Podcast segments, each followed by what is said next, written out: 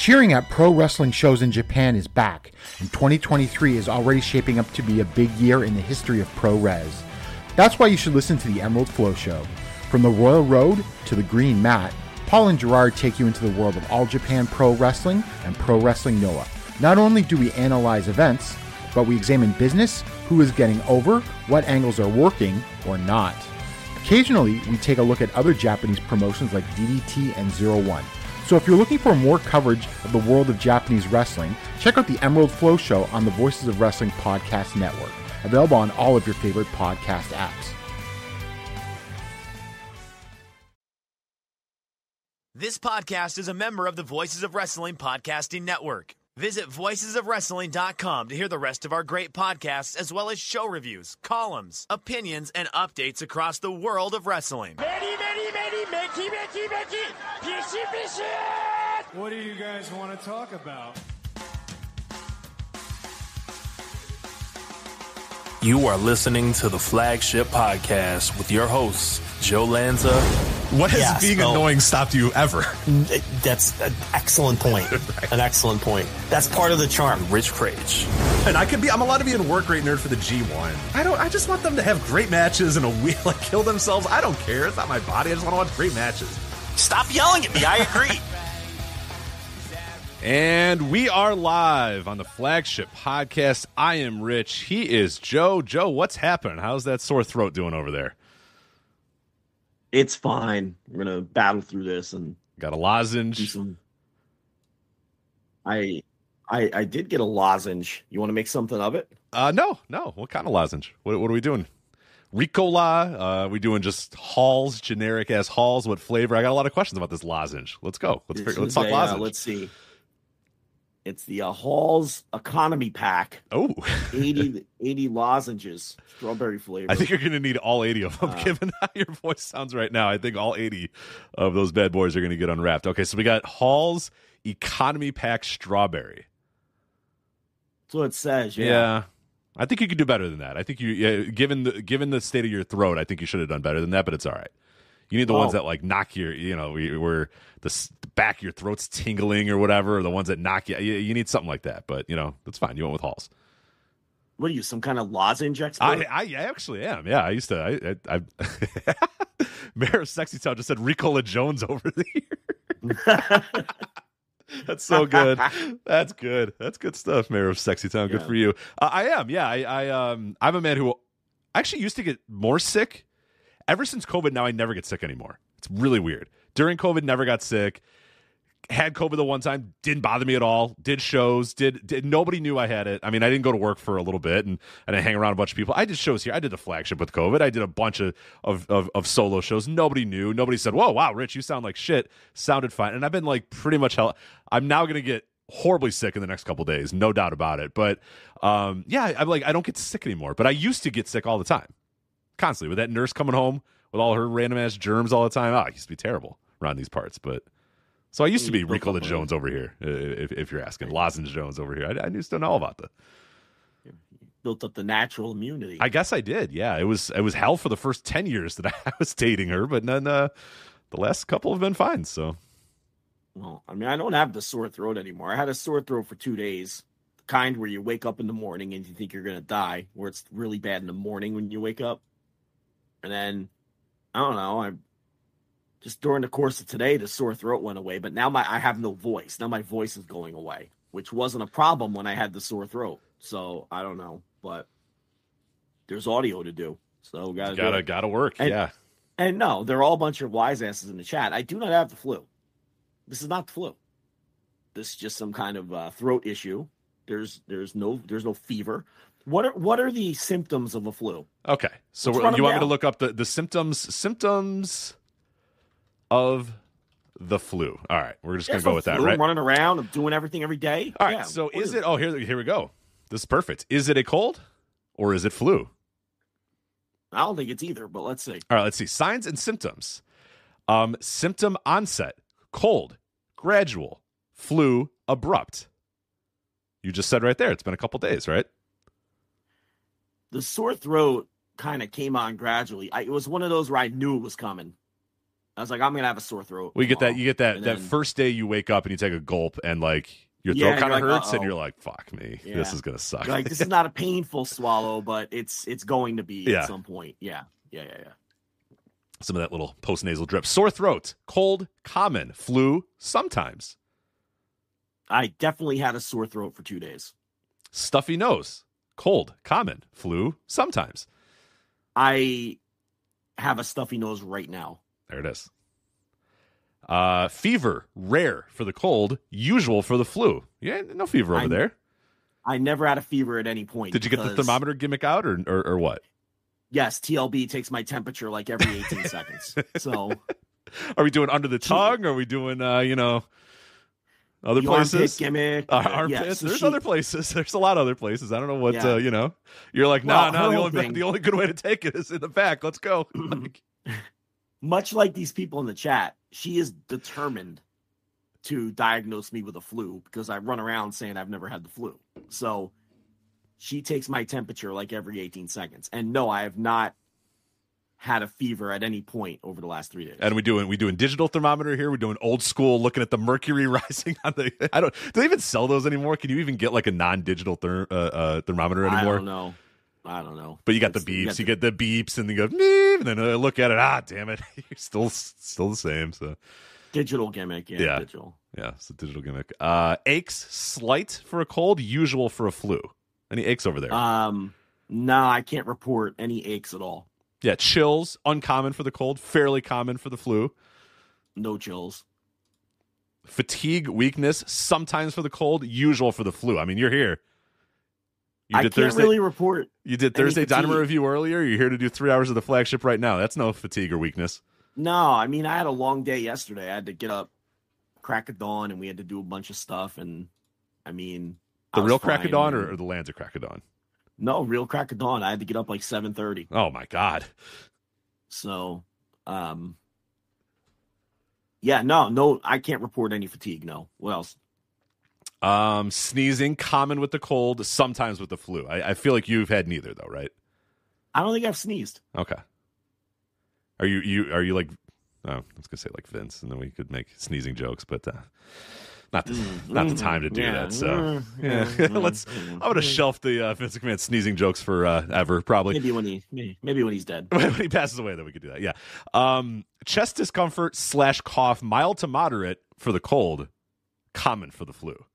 Little bit of a cough. Okay, mild to moderate. Little, Little- you'd say little little mild to I'd say moderate cough. mild, mild to moderate cough. I'm not like, you know, after every couple of words, I feel like I have to cough. A little bit, a little bit of a cough. Okay, sir. Um, I think according to the CDC, you either have a cold or just uh, just a sore throat or something like that. No, no flu. I mean, no- none of those. We went No, over it. see, we did it. CDC. I've never- we went over it. Hashtag fight flu. We we did it, and and you had none of those. We went over it. So no flu. Again, I've never had the flu. Right. You know, So take it up with the Centers of this- Disease Control and Prevention if you want, but we did it. now this loss of voice is like literally brand new. I just did the TV reviews like five hours ago, and my voice didn't sound like this. So I don't know what's going on with this. This just came on over the last couple of hours. So I have I have given Joe the um I have given Joe the option to tap out if he needs to at any point, and uh, we'll figure out the rest of the show if if, if need be. So you let me know uh, if it requires that. Uh, we, we can definitely do that. Kidding me? I mean, I know you. I knew I, I, it'd be a last ditch effort, but if it happens, it happens. But yeah, you've done you've done shows and you am I- sounded worse before. So Some kind of pussy over here? I could I could talk for three hours. Okay, this ain't breaking rocks. Let's be honest. you got it. Yeah, We got it. topics to talk. We got a lot of topics to talk about. We got new information about Scott D'Amore's TNA departure, uh, as well as TNA wrestlers sending a letter to Anthem about his removal. So that is a story that is not going to go away, and we are going to talk about it a little bit later. Uh, the latest on the Vince McMahon WWE lawsuit. Uh, big day coming up tomorrow, actually. Uh, by the time most of you guys listen to this, might be old news, but uh, we'll touch on it here uh, with the live Thursday flagship about what uh, could possibly be going on tomorrow uh, with the Vince McMahon WWE lawsuit and uh, any new information that has come out. We'll talk about that a little bit later. Uh, Billy Jack Haynes, former uh, pro wrestler, uh, was arrested in connection with uh, the death of his wife. It looks like if you put the case together that this man murdered his wife. So unfortunately, we'll have to talk about that story as well a little bit later we'll try to do both of those together. Just kind of get all the awful stuff out of the way all at once. Uh, in lighter news uh, we're going to check in on the AEW Revolution card uh, as well as talk about the uh, Blackpool Combat Club going to CMLL I don't know if you saw that but tickets are moving cr- like crazy for that CMLL show uh, with uh, Blackpool Combat Club showing up and, and it looks like a really really good card for CMLL as well. So we'll talk about that. Contract season update show more people are on the move. WWE's the bump Matt Camp is is a free agent, can be signed anywhere, can go anywhere he wants. QT Marshall, Rocky Romero, uh, a bunch of other stuff as well. Some some news and notes about uh, that. And as well, uh, we're going to touch on, and maybe we'll start here. I think it's probably the best way to start. Is talking about New Japan Pro Wrestling, and we're going to look at Okada's final New Japan matches. Now we know exactly what matches he's going to be in for his final two shows uh, with New Japan Pro Wrestling. But we'll start out first with a review of New Beginning in Osaka. This was over the weekend. Uh, this was the show that had the final, for now at least, Hiroshi Tanahashi versus Okada match. Uh, Will Ospreay send off, Zack Sabre Jr. versus Bryan Danielson. The the, the Will Ospreay send off being in that that ten man cage war games thing. So a lot going on there with New Beginning in Osaka. Uh, let's I let's just start with Okada and Tanahashi. I think that's probably the best way to start uh, for the New Beginning in Osaka review. Uh, this I don't know if you were surprised by this or this was exactly what you thought was going to happen, but Okada defeating Tanahashi, uh, winning in about 16 minutes and 50 seconds. Now, this, this match was placed pretty weird on the show. It was placed in front of the IWGP Tag Team title match. It was way in front of the Sabre versus Bryan Danielson, which was the semi, semi main event. And then, of course, the Steel Cage 10 man tag uh, was your main event. So I'll start off first, I guess, and and we talked about this a little bit, but were you maybe surprised that the Okada Tanahashi match was placed where it was, or did it make sense given that you were talking about an IWGP, Tag Team Title match, and then Sabre and Danielson, which does have some sort of ramifications for the rest of of New Japan's year. But I don't know. For some people, were kind of taken aback that Okada and Tanahashi was like fourth from the top. Yeah, maybe being below the tag title match was a little bit as of a surprise, but you know, it didn't surprise me that it was behind the other two matches. This was remember, this was not originally scheduled for this show. This was a a match that they put together after he decided he was leaving the company and they ripped everything up and rebooked everything. So you know, it's it's Osaka. It's a big city for them. It's a building where they've run a bunch of big cards. It's a building where Okada has had some legendary matches. And they decide to do one more Okada Tanahashi match, and you know it it it didn't come across any less special than it would have if it went on after the tag team right. title match or anything like that. So, you know, I don't. And, and the main event, the cage had to be the main event. Oh, absolutely, given the, given the setup, it. yeah, given all the setup, there was no choice but to have that be the main event. And let's not forget that was Will Ospreay's goodbye.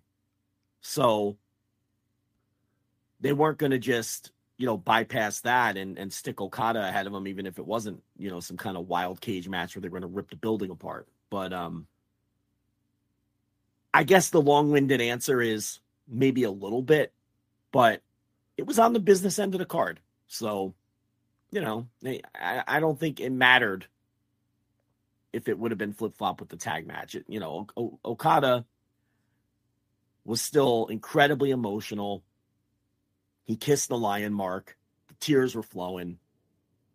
The crowd was very emotional. You know, they gave him a respectful goodbye. It was absolutely the right call to win the match. You know, so I, I've seen some people say maybe he should have lost. I, I disagree with that. You know, they've they've treated his exit with respect all the way through. And, you know, you had to figure he'd win this one. Yeah, I thought the match itself you know, really all of their matches since the Dallas match, which would have been 2016, right? Uh, yes. Let me make that sure. Really, that was eight years ago already. Holy shit! Maybe it was 2018. Maybe 2018. Does that sound more accurate? I think it was 2018. Actually, now that I think about it, let, let me let me double check because that, that, that seems way too long ago. I, I don't uh, I don't like if it was that. Uh, I think it's 2018. Yeah, you know, now that I'm I'm looking at, it, yeah, I think it was 2018 so six years ago. All, all of their matches since Dallas in 2018 have been sort of playing the hits. All the matches prior to that are some legendary all time great matches. And this one, they were playing the hits until he went for that first Rainmaker. And, you know, Tanahashi punched him in the mouth. And then he went for a second Rainmaker, and Tanahashi countered with the crucifix. They had a hell of a closing stretch. And I thought this was the best match they've had probably since the the the last legendary match they've had, which would be prior to Dallas. I really loved the match. I thought it was a great match. Interesting. And yeah, I I, I didn't. Uh, so by the way, for people that did not know, 2019 actually was the G1. So it was not that long ago. It, seems like a long time ago, given where the world went over the next couple years. But yeah, 2019, uh, July 6th, 2019. 2016 for. But um, anyway, yeah, I think you know, since they've kind of hit the play the hits era of their rivalry, I thought, you know, and, and it looked like this match was going in that direction. Okay, they're going to go out there and have a nice little three and three quarter star, four star match, you know, maybe if it, but, you know, I thought it was a little better than that. I, I would go about four and a quarter on it. I thought it was really great in the closing stretch and and they did more than I thought they were going to do in terms of Tanahashi not going down easy and when you combine the, the, the gravity of the moment and the drama and and the emotion of it, I thought it was a really great match. It was my second favorite match on the card. So, um, no big secret what number one is. Obviously, Danielson and Sabre had an all time classic. Yeah, can't not wait to talk about that match. But, you know, I thought the match was great, and I thought the post match was just super emotional, as was the Ospreay thing that we'll talk about later and now he'll come back as a freelancer. And I guess technically he was a freelancer for this one too. And work the two shows in Sapporo and, you know, say goodbye to that city. And then that'll be it. And then from there, I don't know. I mean, I, I, I highly doubt it's the last time we see him in New Japan. But at the same time, it's not like I would rush him back. It won't feel special. You, you want to stay away for a while for it to mean something for New Japan's business and, and for it to mean something to Okada, he can go away for a couple years. And then, you know, I wouldn't rush him back for, you know, like a G1 or something. It would just feel weird. Um, or even a big singles match on a big show in the next you know, eight or nine months or a year or whatever. Yeah, I, I would well, say the first time if you really, really, really want to would be Wrestle Kingdom, and I even then I'm with you. I think you should almost take an entire year off and have it be you know two Wrestle yeah. Kingdoms from now or next year's something like that. I, I I think if he just comes like you said, if he comes back at you know in September or whatever, it's just like, ah, all right, he's kind of back already. I don't know. It, it wouldn't. It wouldn't. It, it it needs. I feel like it is much better with time. With with, with you know go away, do your thing, and, and, and it'll come back and it'll be special. It'll mean something if he comes back two years from now, as opposed to if he comes back in September. It's not going to feel like he was gone long enough. Yeah, yeah, that, that's what I mean. Now, it wouldn't stun me at all if they bring him back for Wrestle Kingdom this year, but I just, I just don't. I think it'll. Everyone would be best served to wait. That's all. I think it would be better if you wait a little longer. I do I think he'll ever work in New Japan again? Yes, I do. I would put the odds at 100% that he works in New Japan again. Um, do I think he'll work for New Japan again? Again, I think I would put the odds at 100%. Yes. I think that, um, you know, I it's do I think he's going to spend the rest of his life in America? No, I do not. So, um, you know, but but I thought it really, I really loved the match. I think it's the best match they've had in a while.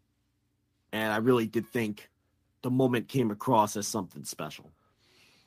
Yeah, I, I didn't like it as much as you did. I, I thought it was okay. I think the pre match and the emotion of Okada and the emotion of the crowd and, and, the emotion of Tanahashi too, who clearly felt, you know, in that moment like this was a pretty big deal and this was something, you know, that that that I mean, everybody knew the gravity of this thing. It was Tanahashi versus Okada for quote unquote the final time. Is it going to be the final time? You know, 100. percent We don't know. We don't know. But for now, it's it's the final time, and it, it very well might be because by the time Okada's ready to come back, uh, there might be a chance that Tanahashi isn't a regular wrestler or isn't really ready to be in the ring anymore. And so I guess the gravity of the moment felt like it, it, I came in feeling like, oh man, here we go. This is it. This is the final time these guys are going to go in the ring at the peak of their powers, in their primes, all that sort of stuff. And I don't know. I just didn't. It, it to me, it felt. You know, you said it felt like they were playing the hits. A lot of their other matches that they've had since Dallas. I kind of felt the same way about this one, and, and I think what what made it worse too is is we're playing the hits, and one of the guys can't really go at all anymore. Tanahashi just can't go anymore. He he we talked about it this last year. We declared him officially washed last year. It's now gotten into like he's kind of it's kind of sad to watch Tanahashi wrestle now. And and so I think I it part of it was me having pretty high expectations of okay, it's Tanahashi and it's Okada and they know this is it, so they're going to lay it all out there. They're going to do everything they possibly can. And then Tanahashi does that high fly flow from the top rope and I'm like, "Oh fuck, he realizes the moment. He's got it. Here we go." And then I was just kind of disappointed because it did just feel like they were just playing the hits from that on. And, and then it was just kind of a paint by numbers. You can close your eyes and envision what type of match it was from there. So, I mean, did I think it was a dud? No, I don't think it was a dud or whatever. But I, I, don't know. I'm like three and a half stars at most with it. I just did not think it really. I and that's probably it's probably a victim of my own expectations. I just felt we were going to get a little bit more of a let's let's put a you know let's put a stamp on this feud and this rivalry once and for all here. And and maybe that's unfair for me to expect that out of Tanahashi, but I thought maybe this one time he could turn back the clock a little bit, and I, I just don't think he could. I mean, his, his, the weight's bad. He looks like he's in a ton of pain. His pants can't stay on. It's just it, it's it's become more sad than anything, and I think that's that that kind of that kind of hit me. I thought we were going to get more of the final epic and instead it was like a, oh great i never want to see this match ever again type of thing. Like that that's what i felt after this. I felt like dear god i hope they never do this ever again because this is just the law of diminishing returns every single time. So i, I don't know. I, I didn't like it as much as you did. I thought it was better than dallas. I thought it was better than battle in the valley um last year right? Yeah the one with sasha banks. So i i think they eclipsed their recent vintage matches. I i don't think it was better than like you know the Wrestle Kingdom matches or Invasion Attack or anything like that. But I, I thought it was better than the decline phase Tanahashi matches that they've had. So, um, as far as the show itself, it did uh, 5,327 fans. So the last time they were in the big body maker was for Power Struggle, which was the Will Ospreay Shota Umino match, which was an incredible match, which had Hiromu and Taiji Ishimori and the Super Junior Tag League Finals, and that did 4,046. So you can kind of see the difference in attendance here. I don't know how many tickets were sold before and after they announced the match. I've said it a million times. I think if they could, with the benefit of hindsight, they they would have run Osaka-jo Hall if they could for this final Okada Tanahashi match. Um, although I don't know if is 5327 is that a full Osaka? It looked full on the on the broadcast. Yeah, it looked pretty I good. If... I, I don't know. I don't follow that arena that often, so I'm not sure what um or I don't follow the attendance uh for for that as much. I, yeah, I don't know if that was. It looked good. I mean, it looked very good and sounded really good uh, and they weren't shy about doing long shots. I mean, they, they, you could tell sometimes there's when when, uh, when New Japan is doing those sort of shows, and you could tell that maybe the crowd isn't quite as good. They'll go a little tighter with the shots, and and this one they were for all the entrances, for Will's entrance, for Okada's entrance, they were more than happy to just pan out and just let you see. I mean, just zoom out and you just saw the whole arena there. So yeah, it looked like a healthy audience. I, I don't know. Maybe someone in the well, chat room can let us know what what what the capacity is for Edion Arena Osaka It'll always be the body maker, uh, body maker to me, but uh, I don't know what their capacity is for wrestling. The two G1 shows did about 3,000 fans. Uh, let me go back pre pandemic to a show that would have been uh, COVID 19. So it would have been February, March 2020. So got to go to 2019. Let's do oh, that's the wrong building. Uh, Power Struggle 2019 did 55 58. Okay, so yeah, that's so probably where we're at then. So this, is yeah, this. That, so yeah. That, that's where we're at then. Yeah, because if we're talking pre-pandemic and and stuff like that, yeah, we're we're we're right there. So we're, we're you're a couple hundred away from from being right there. Yeah, the G1 show G- uh, with Naito and Takagi that year did 55 55. So, Okay, about so yeah, we're we're about 200 off from that, which is is fine. That that you'll you'll take for sure. So that that's a good number. Both both and Sonata Okada and the G1 did 55 55. So 5500 is pretty much the Okay. capacity. So just under that. We're, we were just under that here, with the pretty short Yeah. notice, uh, a match booked on pretty short notice or whatever. So that, that's not bad. So that's a really healthy attendance for them in, you know, for for their current um business situation. So and uh you know, and, and it wasn't just his goodbye, it was Will Ospreay's goodbye period. Yeah. From the company. He's done. So there was that aspect too. Now as far as Okada, um there was a report out of Fightful that he's more than likely headed to AEW, but hasn't signed anything, which is kind of what everybody's been saying. Um, so I don't know how newsworthy that report was, other than Sean is the first reporter to really stick his neck out and say with confidence in an official report that this is where the guy's going. Right, right. He was he the first one to say it with his chest. Everybody else was kind of like, ah, I mean, it's. I mean, it, you know, Meltzer's been talking about how, hey, well, it's you know, nobody really knows quite yet. I mean, we assume AEW, but you know, WWE is talking to him, and and and and Sean was the first to say, you know, it's it's he's probably very likely. I forget the exact wording he used, going to His AEW. Now- verbiage was bar his verbiage was barring a catastrophe. right. Okay. So It's I saying it with your chest ish. You know, it's It not all chest. yeah. It's not full It's- chest, but it's it's it's chest chest ish for sure. I mean, look no further than here. I've been saying for weeks that everything I hear is Tony will not be outbid. If it's if it's about getting the best money offer, he's going to AEW. Period. The only way he's going to WWE is if he values the WrestleMania moment, being a WWE superstar. If those things matter to him, then WWE is still in play. If it's the money, Tony Khan is not going to be outbid for him. Period. He'll top any offer. It will be a never ending auction situation where he always says a bigger number until the other side taps out. And he has essentially limitless funds in a scenario like that. So the Fightful report lines up with pr- what pretty much everybody else is saying. Now, the Okada camp, his agent, the people near him, it's been very close to the vest. Nothing has come out from their side. You know, when Will Ospreay was going through this, he was doing a lot of chirping in the media to kind of drive up his value. You know, he was bantering with Seth Rollins on Twitter Right. about a Right. potential match. He was speaking publicly about how, "Ah, you know, Impact's not a bad option. You know, he he was just that was his strategy, and that's a viable strategy too.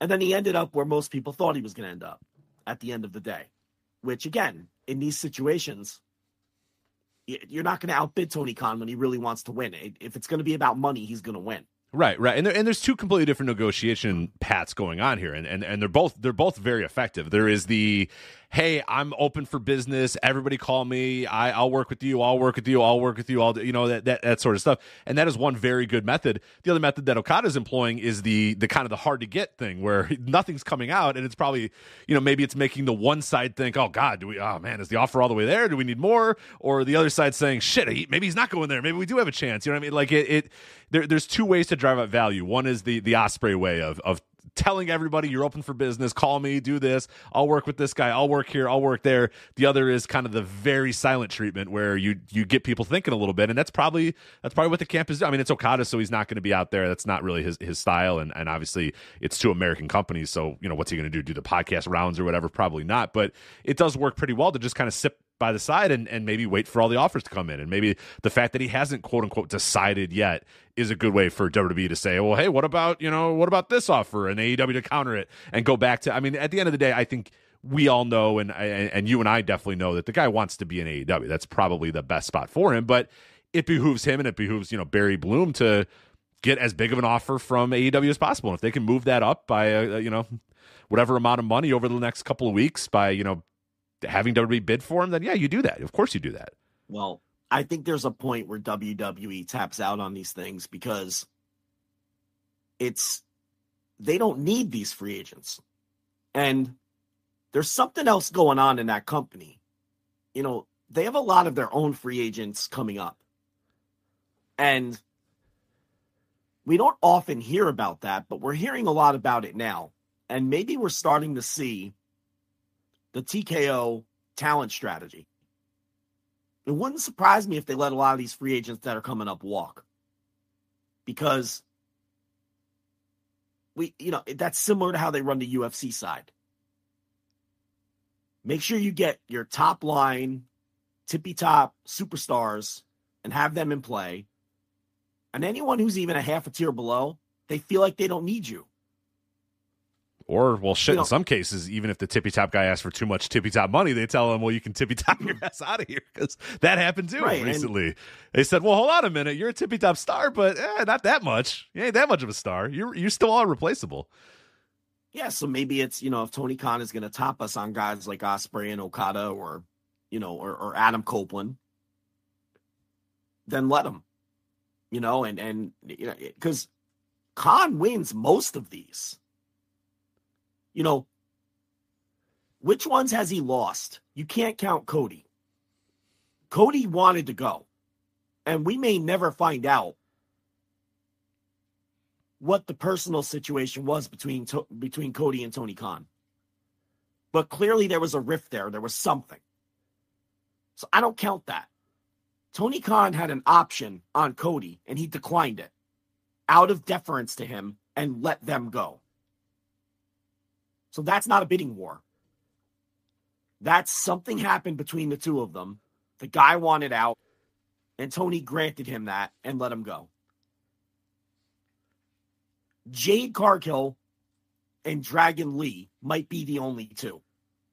And in the case of Dragon Lee, it very clearly wasn't money.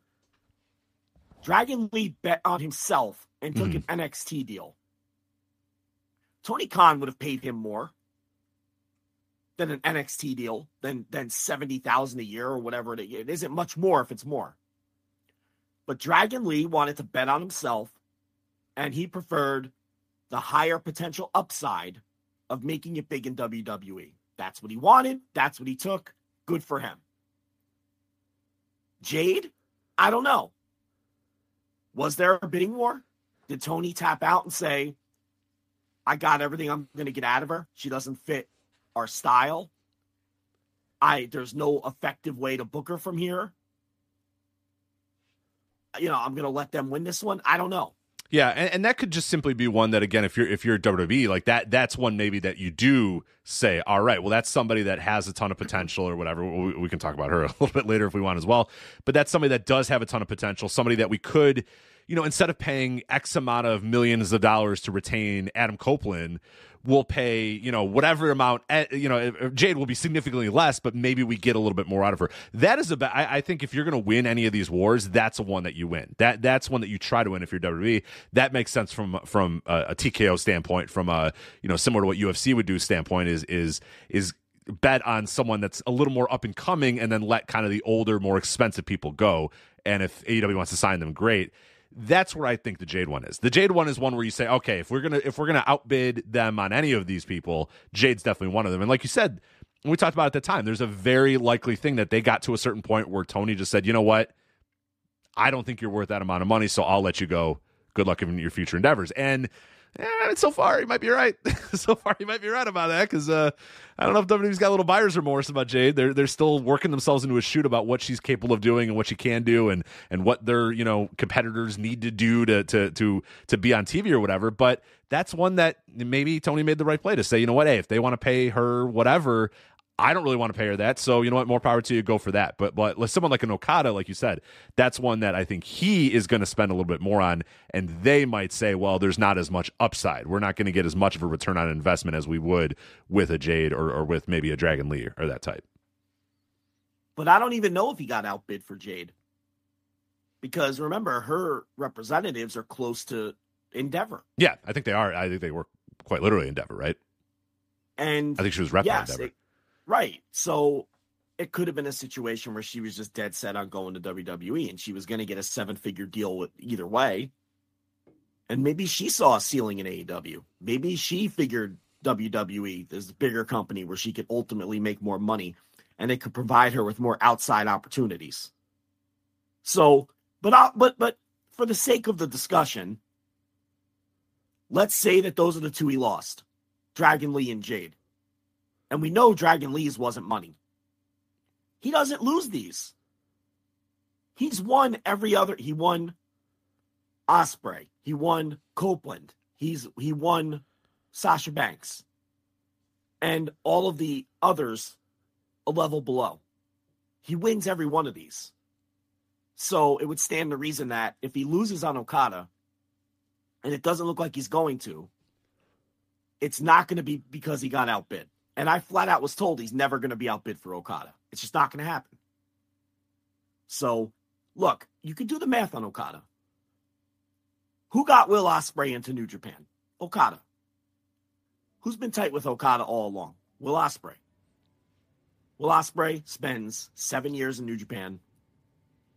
It's finally it's the perfect time for him to make life changing money. No one would begrudge him for hitting free agency. The, the yen is bottoming out in Japan. There's big money bidders in the U.S. Will Ospreay cashed out. He signs with AEW. You know, they have the same agent. He obviously suggested the agent to Okada. You don't need to be a, a genius to figure that out.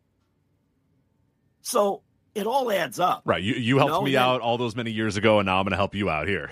Talk to this guy, call this guy, and and become a millionaire. I'm, I'm going to make you a, a multi multi millionaire overnight. Call this guy right now. And why wouldn't he say, Okada san, come with me to AEW? He did. he essentially said that after their match. Uh, he- yeah, he literally said it. You know, both privately and after the match. Ah, I wouldn't be surprised if we cross paths again somewhere else. You know, and Okada has an established relationship with Tony Khan. Okada has a, a, an infamous established relationship with the Young Bucks. It just makes too much sense, especially when that's going to be the bigger money offer. It just comes down to does walking out at in a WrestleMania main event mean that much to you, where you'll where you will take several million less? And for some people, it does. You know, I'm not knocking people for that. For some people, it does, and yeah, I do think the potential earning upside is higher in WWE. But you know, Okada probably sees, you know, he, sees Nakamura there, let alone all the other Japanese talent there and probably is a little concerned. It could not work out. Yeah, it could be in Nakamura's spot, but that's not. Nakamura is never going to be the top guy. Everybody knows that. He'll flirt with the main events now and then. So yeah, I I I, I figure it, it all added up to AEW all along when you really put everything together. So you know, like everybody else, that like, not, like I've been saying for weeks, that's where ultimately I think he's going to end up. And you know that, like Will Ospreay talked about after his match, he got that worked into his deal that he can go back and work New Japan, like a lot of these guys do. And that I don't know if that's something that WWE would give Okada, or Will Ospreay, or any of these guys. And if they truly wanted to be competitive in the free agent marketplace, they would they would start doing that. They'd be more open about that. Yeah. Yeah. And and they've I think they've they floated that out. I forget who it was. They floated that out that they were a little more open and that people could take some bookings or whatever. But I mean, they did that for. I mean, goddamn, we know that they did that, and it's a it's a slightly different company now, obviously, than it was. But you know, go back and look at at the early days of the Cruiserweight Classic and NXT and NXT UK and that sort of stuff. It was always, oh yeah, no, you want to go anywhere? Yeah, you can still work your indies. We just need you when we need you. Oh yeah, sure, you could. And little by little, we all knew that that was never going to last, and we laughed about it at the time when people said, no, no, no, Pete Dunne can still work all the, he can still do this and you can still do that, and then none of that happened. And oh no, Johnny Gargano can still do this, and no, and then little by little, months later, he couldn't do any of those things, and none of those guys, they, they were just completely, completely stuck uh, at, at, certain places. So they always, I, I think they've always it always sounds good, and I think they've used it in in in you know they floated reports out that guys would be able to do it, but I think deep down that that company would never. Just given given how you know we, we know exactly how that company's structured and the way it's even still today how how I just don't I don't envision them ever letting that go and letting you know wrestler X go to New Japan Pro Wrestling or go to All Japan or you know I, I think that that's I mean you got the Charlie Dempsey thing and that's that's a different thing altogether but I don't know if that, if that if that's indicative of the future uh, of this company is is Charlie Dempsey going to All Japan Pro Wrestling or just literally a one time thing with with that particular guy whose dad is that particular guy. You, you know what I mean? Like I a think developmental wrestler. Just a yeah, it's when it comes to big stars, the only one I could think of, they offered it to Bryan Danielson, um, but but it went nowhere because then they tried to cut a, a, a bigger deal with New Japan, and New Japan didn't want to do business with them and New Japan chose to do business with AEW instead. So that's the only instance I could think of that's pretty much on record where they offered the ability for someone to work elsewhere, a big star. Right, right. An, actual, an thing, actual star. Yeah. The Dempsey thing, I think, is just, you know, they, they sent a developmental wrestler to go on a little mini excursion and have a couple matches in All Japan. Because as we've seen, despite the panic and scare, it hasn't really led to anything. Nothing else has come since then, no. Thankfully. So, you know, as far as Okada, you know, there's a lot of anger from some New Japan fans um, with the nature of his exit. And, you know, I understand it. I, I can understand it. I, am not particularly wound up about it. Um, in a perfect world, I've said it a million times, I would prefer he stay in New Japan. I don't think it's good that he's leaving New Japan. Um, but I, you know, it looks like he's going to land in AEW, which is the preferred landing spot, so I could continue enjoying his work, so he can continue working in New Japan potentially down the line. If he had ended up in WWE, I would have some morbid curiosity in his debut. And then I would quickly lose interest because it's WWE and I just don't like their product. Um, so I'm glad if, if ultimately it is AEW and it looks like it's going to be as sort of the secondary choice, my preference would be he stay in New Japan, but I can't be mad at the guy. I mean, this is his chance to make millions of dollars. And he's taken the opportunity. And I, I don't think it's the death knell for New Japan that people think it is. There's a lot of problems with the Japanese economy. That's not going to last forever. And, you know, when it comes to this idea that the American companies are just going to pluck anyone that gets over as a star. I don't know how true that is. Number no, one, I, I don't buy that either. I don't. Not everyone's going to be a fit for America. No, that's number one.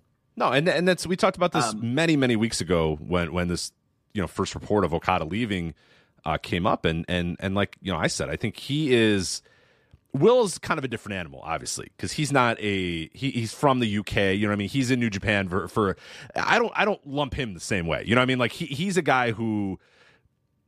You know what I mean? Like he's not a, a homegrown New Japan Japanese native. You know, he, he he is a gaijin in New Japan Pro Wrestling. Like that, those guys can always get plucked up, and those guys always have the ability. So I'm not really counting him in the same way that I'm counting an Okada. But like an Okada, I feel like was a one of one guy that that what what everything that came together to make Okada what he is right now and what he is to an American audience and what he is to casual wrestling fans, your most dyed in the wool. I mean, a lot of they know who Okada is. You know what I mean? They know who uh, Kazuchika Okada is, and that took a lot of work to get him there. That took there needing to be a second brand, New Japan Pro Wrestling getting hot, New Japan Pro Wrestling getting you know access quite literally in, in, in, some cases on American television. That took a lot of things that had to happen for Okada to become a name that an American wrestling promotion would say, yes, this guy is worth millions of dollars because I'm confident that our audience is going to know who this guy is right away.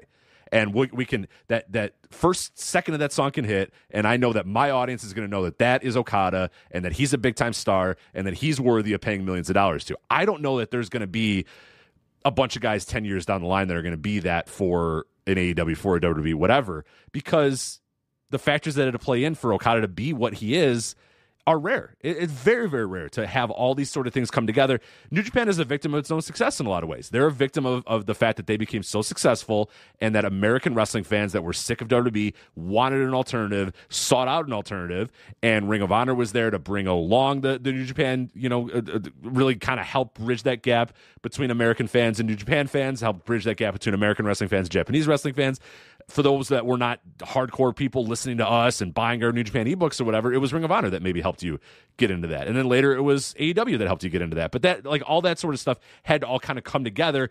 And it had to be this one of one guy, gigantic superstar, looks like a million bucks, is is is tall and can work and like can you know has has a relationship with the young bucks that that go like there's all these sort of things that had to come together. And like you always bring up, a desire to go to America you can have all those things go right, all those things that I talked about, all go perfect. And then the guy goes, No, I don't want to go to America. No, I want to live in Japan. You know, why would I want to live, live in America? And then it's over and it's dead. Okada had to be all those things and want to go to America. And and that I, I think like yeah, it, you, you're talking about a guy who is a very very very rare talent that has all the makings of a star, and he can be a star in America just as much as he's a star in Japan. And I don't think that's true for a lot of other guys. And that's not to say that I don't like those guys, but it's just a fact of who are you going to invest millions upon millions upon millions of dollars in. You need to make sure that that guy can come out on your television and be a star. And Okada is a very, very rare breed of Japanese wrestlers in, in, in the history of the of of Japanese wrestling that have been able to to to say that and to do that. And I think that's important to, to, to point out. He's, I'm comfortable saying he's the biggest star to ever leave New Japan. And that includes Nakamura, that includes Riki Choshu, that includes uh, Stan Hansen. I don't care who you want to talk about. He is the biggest star to ever leave New Japan. Right.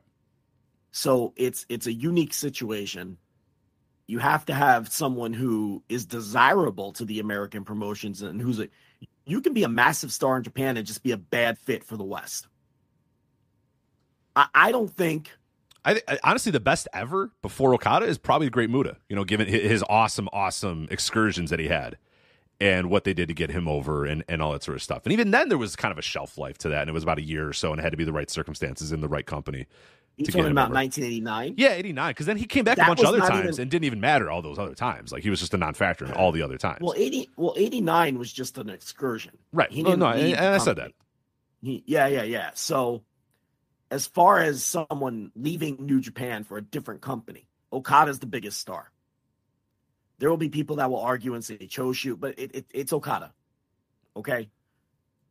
So this is unique from that standpoint. You have to have someone who has the ability to be a huge star in the West. And like you said, these people also have to want to move to America. And not all of them are going to want to do that. Everyone's going to be different.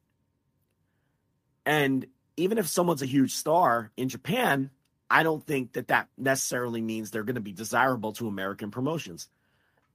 I don't think even if he were a little younger, the American promotions would be interested in Tetsuya Naito.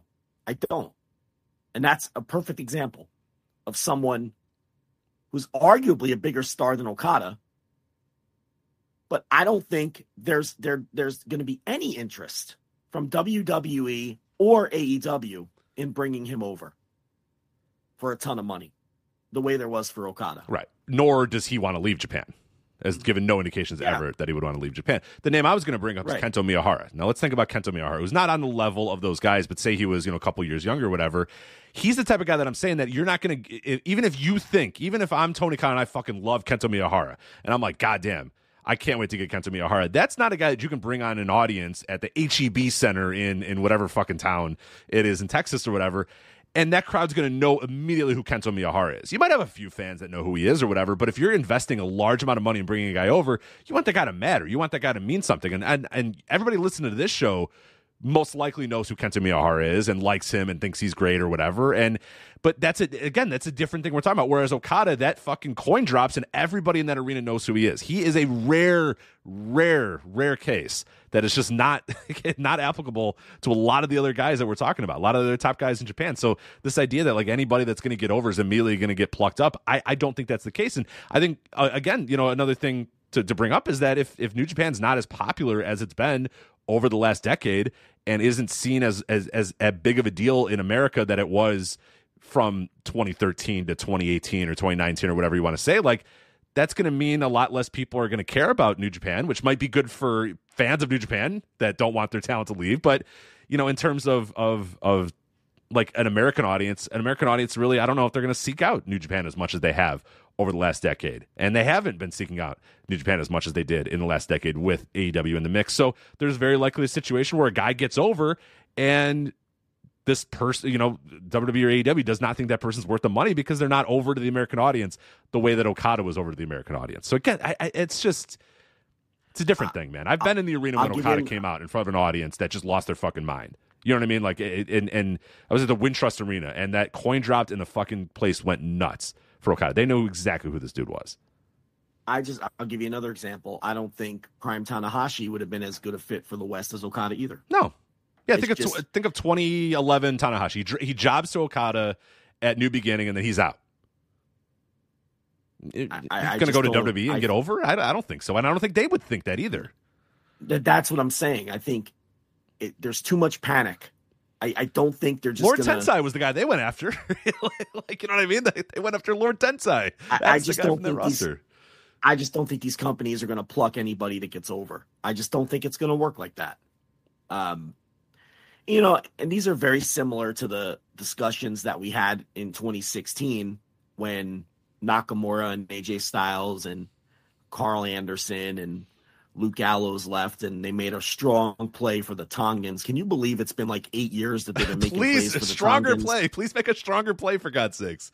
God, I thought play we thought they were leaving then. Please. We thought they were Thank leaving you. then. Yeah, I know. God. But, well, now they're finally gone. Thank well, you. One, well, two hopefully. of them are. I think two of them are. Take them all. Um, Not far enough. Take them all. But um, you know, and and we came on this show and we we said a lot of the same things. Now I know the landscape was different because it was only one company and it wasn't two. And AEW certainly is more open to the idea of hiring foreign talents than a than WWE is. Even with WWE's new regime, I think AEW is more open to using and hiring foreign talents. I mean, Tony Khan will hire anybody that's talented. So I get that the landscape's a little different. I understand that. But there was the same level of panic. New Japan can't recover from this. They can't, they will never survive. Nakamura and AJ Styles leaving. And, you know, we calmly explained they got people on the bench. They're going to be fine. It's going to be fine. And they grew from that point. They weren't just fine, they grew. And they did better post Exodus. And I don't think it's off the table that they grow from here. When that economy turns around there, they have people on the bench they have their five core young Japanese stars, and I'm not even counting the War Dogs. Leave them out of this. But you've got Tsuji and Uemura and Fujita and Umino and Narita. Are they all going to hit? Highly unlikely. The odds are just against that. Are they all going to flop? I don't think that's very likely either. Somebody in this group is going to become a big star. Maybe more than one. You know, it's uh I think they're going to be fine. You know, and I, and, and I don't think the moment that Yota Tsuji becomes a star, he's just going to get plucked by Tony Khan and end up in AEW. I just don't, for all the reasons we just talked about. It's got to be the right circumstances. It's got to be a perfect storm of circumstances on both sides. So, you know, I, I know I mean, the juice has got to be worth the squeeze on the other side too. You, you know, like it, Tony Khan can't go and and say, uh, you know, next year I'm going to give Yota Tsuji three million dollars and get him over. I mean, that that would be stupid. That'd be ridiculous business. And and maybe he could afford to do that, but that would be really really dumb business to do that. You know, you know, given how over he would be to the American eyes and that sort of stuff. So I think again, like you need to be in a case where where the American promotion wants to give money that's going to very, very greatly outbid what the Japanese promotion is going to give for a guy, and that's got to be worth it for both ends. It's got to be worth it for the wrestler to leave and, and take that money, and it's got to be worth it for the American promotion to pay that money for the guy to leave or whatever. And, and again, in the case of Okada, it is. In the case of Okada, you can absolutely justify multiple millions of dollars in a contract for AEW. You can absolutely 100% justify that it, it's hard to go through history like we just did right there. It's hard to go through history and figure out a lot of other guys, and it's hard to predict in the future a lot of other guys they're going to be worth that amount of money to to to go and pluck out of Japan. So I I don't buy it either. I th- I think people are reacting to this one of one situation with Okada, who who is still very young as well, who still has a whole lot of career ahead of him. I just don't think that doom and gloom is is, is really worth it. It's just I, I think you're like I said, we did this exact same thing in 2016, and we were all the only people on earth that were saying like, ah, you know what, it's fine, who cares? And honestly, I, I am down. I, I, like it a lot. Like I, you, you know, you said that you'd prefer Okada stay in New Japan Pro Wrestling. And I think I'm with you too, but I think it's exciting that he's not there. And I think it's going to be exciting that he's gone. And I think it's exciting that he's moving on. And I think it's exciting that a big giant spot on the on the, on the main event scene is open and now there's a spot for somebody else to take, somebody else to elevate. And that's been the problem with New Japan for me for a lot of years. It's been the same people. I'm kind of sick of the roster. So it'd be really nice to have that roster get changed up a little bit and have new people elevated and new people move to big spots. So I'm excited about it personally. Like I I, I think it's really cool. I mean for the booking of New Japan. I, I would have picked a lot of people to leave before him. Even oh, though I'm not oh, thrilled with the roster yeah. right now but either. But making the best of the, of the um, bad situation for sure. I don't want AJ Styles to leave when to... he left. I mean that, that that sucked. I didn't want Nakamura to leave when Nakamura left, but it gave us Kenny Omega. It gave us you know even more of a rise of Okada. I'm not saying that that's going to happen this time, and I don't know if those guys are ready to be ready to do that elevation yet either. But I think it could be exciting for New Japan in a lot of ways. Well, I mean, it's going to force them to kind of speed some of this up, which they need to do guys. badly which they need to do, which I can demonstrate for people right now. Because the other piece of this is there was a lot of talk that Okada did the company dirty by not putting any of these young guys over on the way out. And I, I just, I, I think that's a, a just a load of bullshit. Um, first of all, he didn't even hire Barry Bloom. There were no reports that he was even talking to Barry Bloom till like December 19th. Okay, look it up when did you want him to do all these jobs? Between December 19th and today? Did you want them to tear up the Wrestle Kingdom plans with Bryan Danielson and get him in there to lose to fucking Ren Narita or take your pick? They weren't going to do that. Okay. So they didn't know he would, and, and, and they didn't know he was leaving until January. He didn't tell them until January. So this idea that he that he should have done all these jobs, he didn't even know he was going. He may have had an inkling that he was thinking about going. He may have been leaning one way or the other. But he didn't make his decision until January.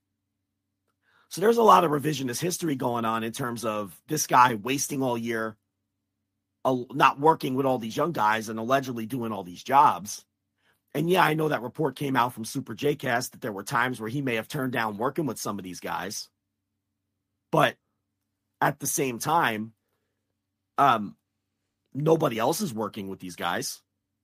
So he may have viewed it as why should I be the one? I'm in my prime. I'm still a star here. Maybe he pulled that that don't work for me, brother Card, and I don't I don't even know if I can necessarily blame him if that was the case because it's not like they were uh programming any of these young guys with anybody else. I mean, I could go through all of them. Yota Tsuji. Here are all of it. Here is a complete list of right. singles matches. Uh, guys that that that he it was Chase Owens and Luke Jacobs. Mm-hmm. And I don't even know if you can count Luke Jacobs because that was on a show in fucking England. right, right, right. Okay. In terms of singles matches that he won, Uemura there are none. He, he hasn't beaten anybody right. in a singles match. Fujita, he had a draw with Taguchi. No other wins over anyone of note. I'm not counting the matches against each other, the other young guys. Right, because people are going to say, "Well, they were in the blocks together, so they beat each other." You're talking about people of of any sort of. I'm talking about not not eating your own, not eating your own. Established people above the rung, above the rung of them on the roster, right? Not against each other, not against the War Dogs who are in the same spot as them. For Shota Umino, he beat Zack Sabre Jr., and then Sabre got his win back. Yujiro and Chase Owens. Ren Narita, surprisingly out of the five, has the most wins over what I would call the biggest established stars. He beat in the TV title tournament when they were pushing him Ishii, Yano, and Sanada. And this was before Sanada got his push to the title. And Sanada later got the win back. Okay. And then his other two wins were Chase Owens and, and Kaito Kiyomiya, who doesn't work for the company. Right, right. So somebody show me all of these other top stars who are working with and putting these guys over. They don't exist. So if you're going to get on Okada's case, keep that same energy for the other top stars in the company. And let's talk about those guys. Out of those five young wrestlers who we all agree are the future of the company, Right. Do you know how many Tetsuya Naito has worked with? Tetsuya Naito, he has worked, you talking one on one or directly Singles matches. singles matches? I would say off the top of my head, he did, hmm. I'll give you the answer. He's worked with one. He had a match with Umino at New Beginning. That's right. That's that was the one. Okay, right. I was trying to remember. That's it. I thought he had a, but then he wouldn't have had a Tsuji match because they're in the same the same No, unit. So yeah, one of course, yeah. Here's who Tanahashi has worked with on that list. Prime to be beaten, by the way. Mhm. No need to worry about beating Tanahashi. President Man, clearly on the way out, clearly done. Here's the complete list of young talent that Tanahashi has wrestled, not even necessarily lost to. Not not Just necessarily wrestled. put over, but wrestled to give them a one on one match. Yes. Yep. Ready? Mhm. Here's the list. All right.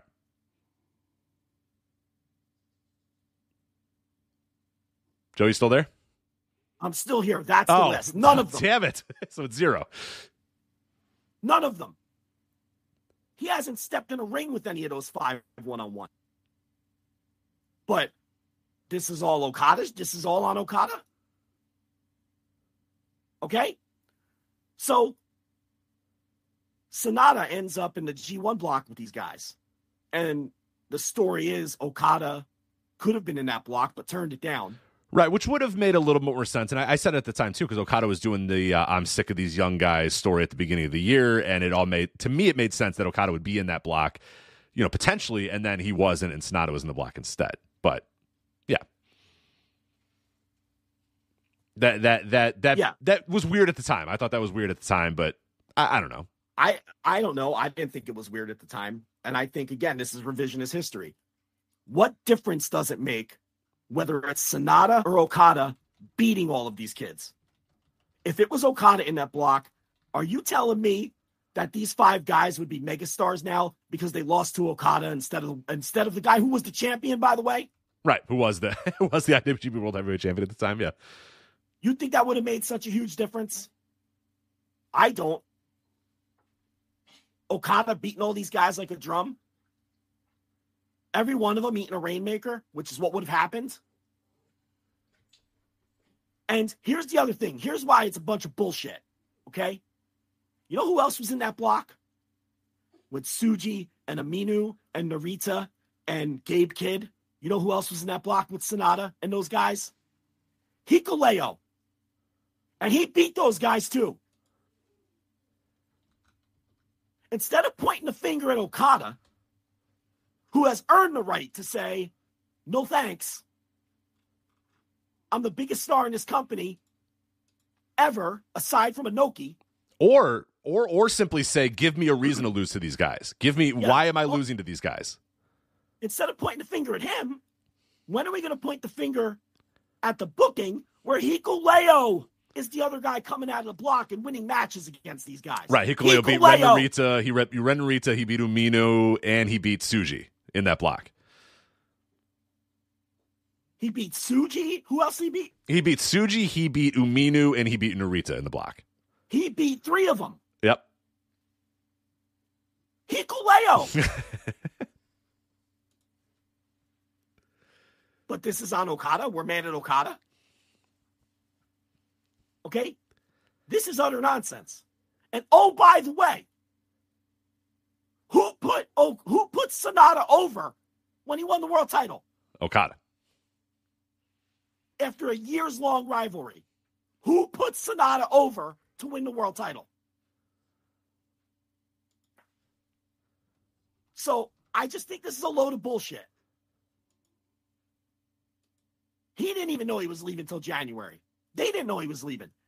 You know how I know they didn't know he was leaving? They had to rebook the entire New Beginning tour. That's how I know they didn't know he was leaving. Yeah, they, they, they did a press release that said we're re, we're re- we're changing everything. Give us give us time to figure out what we're doing now to get this thing back on track. Yeah, uh, it's it's well, and, and and to my point too is like you know just simply losing to guys to lose to guys is one thing. If you if you expect that out of a guy who's departing or whatever, which is is again, I don't know, they have to be a re- there has to be a reason to lose to these guys. There needs to be a purpose to losing to these guys. Okada is still I mean like you said he's he's one of the tippy tippy top stars that this company has ever had. He's not just going to say, "Yeah, sure, you know, rebook new beginning and have me lose to all four of these guys. No problem. Whatever. Yeah, I'll, I'll, do that. Now, any anybody who assumes that any top star would do that is nuts. No top star would do that. Nobody is going to do that. Um, also, like there needs to be a, a re- you just if these guys were ready to go and it was obvious these guys were ready to go and it was obvious that that that they're just that Yota Tsuji was one win away from just becoming a gigantic mega superstar. Or, you know, there's there's things that you can do that makes sense. And everybody will go back to, oh, well, Tanahashi was so selfless when he lost Okada. And we've said it a thousand times too. That was the all time, you know, all time great move by Tanahashi to do that. But it was an all time great move by Tanahashi. We talked about this last week too, because he knew he was going to work with this guy for another fucking decade. And that's why he loses. Tanahashi didn't do it out of the kindness of his heart. He did it so he had a guy to face for the next decade. And he did. We just saw him wrap up the series of matches that these guys had. That's why he lost. And and for more, you know, that that that's a bigger a bigger piece of this is it's it's a lot easier to lose to a guy if you know that you're going to make a dude and you're going to have that guy to work with for years and years and years. I'm doing a series right now on our Patreon uh, about Sting, and I just covered the Ric Flair versus Sting match at Clash of the Champions one. Now, obviously, Ric Flair didn't lose that match, but he went to a draw with, with Sting, and, and that's a famous, famous, you know, made a guy in one night match. Is is Ric Flair making Sting in one night? Ric Flair didn't do that out of the kindness of his heart. Ric Flair didn't say, "Ah, shucks, kid, I'm going to do it so you're, you know." I, he did it so that he could work with this guy for another decade plus. And obviously, Ric Flair would end up leaving and going to WWF or whatever. But he made Sting a star because he knew he needed a guy and he wanted a guy that he could work with. He needed a babyface to work with for the next decade or whatever. He did. And that's exactly the purpose of, of doing that. So, I mean, this idea that like, like Okada should do like what you pointed out, what no other top guy in New Japan is doing right now, and it's working with and losing to the young guys. Also, he's not the fucking booker. You know what I mean? Like that's it's it's it, but but even if you you know even if he did have that power and wielded that power to say ah you know what you're gonna do you're gonna have me face this guy this guy and this guy and I'm gonna lose to them all those guys haven't been done right by booking either. They haven't been ready to go anyway. So now you're stuck in this situation where Okada's leaving. None of these guys are truly ready to move up to that next level. Like maybe there would have been a really good, like I said, had Yota Tsuji, had Yuya Uemura, had uh, Ren Narita, had you know one of these guys been ready to go. Uh, Shota Umino, whether these guys was right on the cusp, right there. Oh my God, they're just one win away. Then maybe you could have said, hey. Okada, can we have on, on Sapporo? Would you mind, you know, losing to Umino and and and maybe if that guy was just right on the cusp and just right about there, it would make a little more sense. And maybe it would be okay. And maybe Okada would say yeah or whatever. I don't know. Maybe he'd still say no. Who knows? But they haven't really set any of those guys up anyway. So it's like I, I think it would be even more worthless to just pack Okada into four matches with young guys and have him lose every single one just to say, aha, there he lost to the young guys. Like there has to be a reason. There has to be a purpose. There needs to be you know s- some sense in the booking.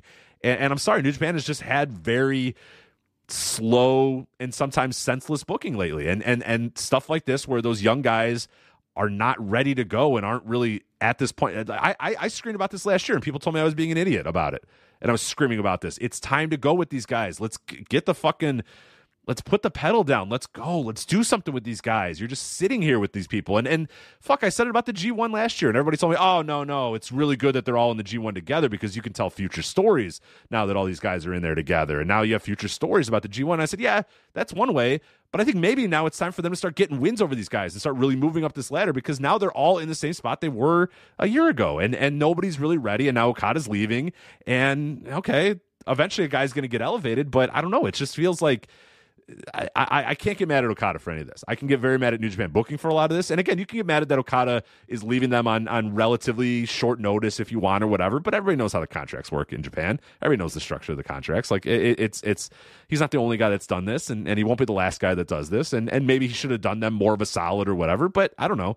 I think he's earned the right to kind of be a big boy about this and, and decide, you know what, I'm leaving. Bye. And I don't know. I, I I'm not that worked up about this, but I am worked up about New Japan booking.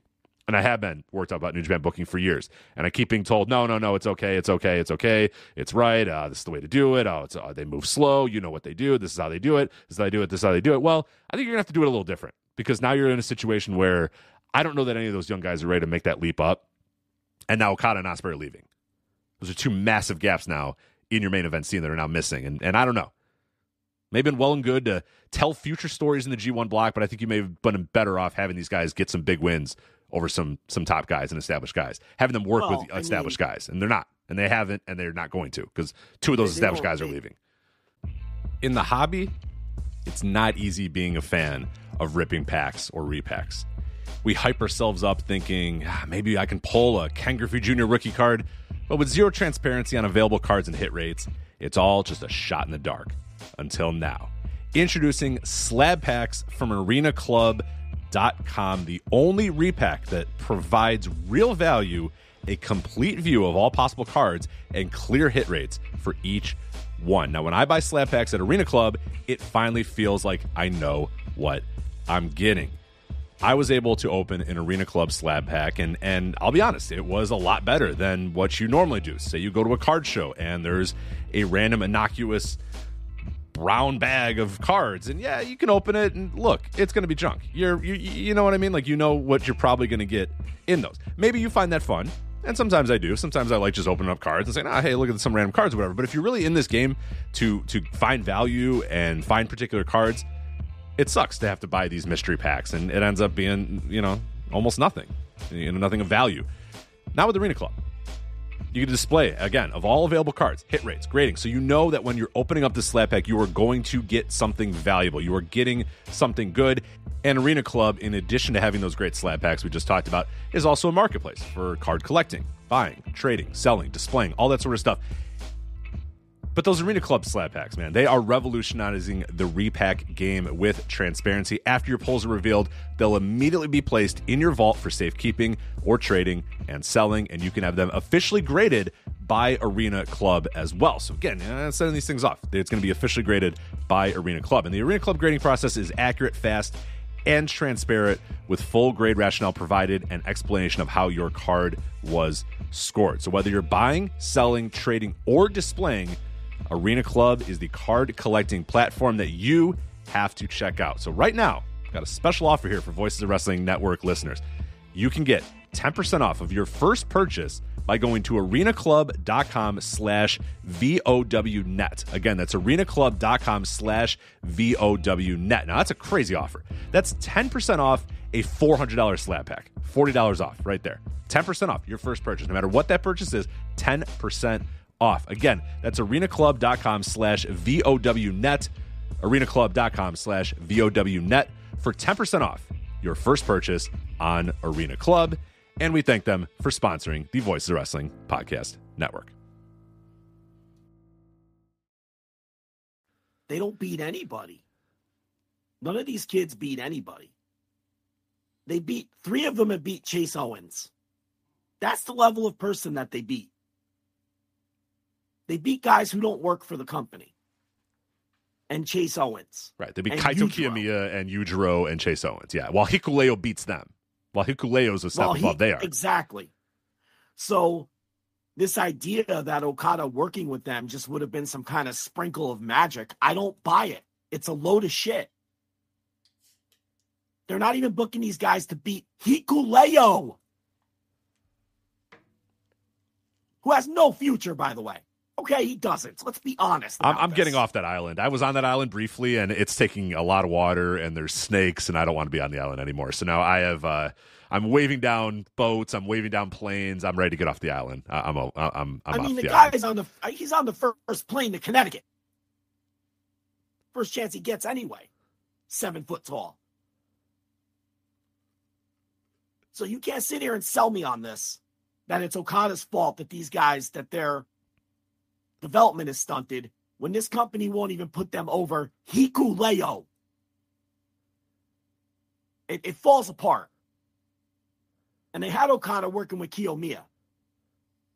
And if I'm Okada and you approach me and you ask me to put him over, I laugh in your face. He don't even he don't even go here.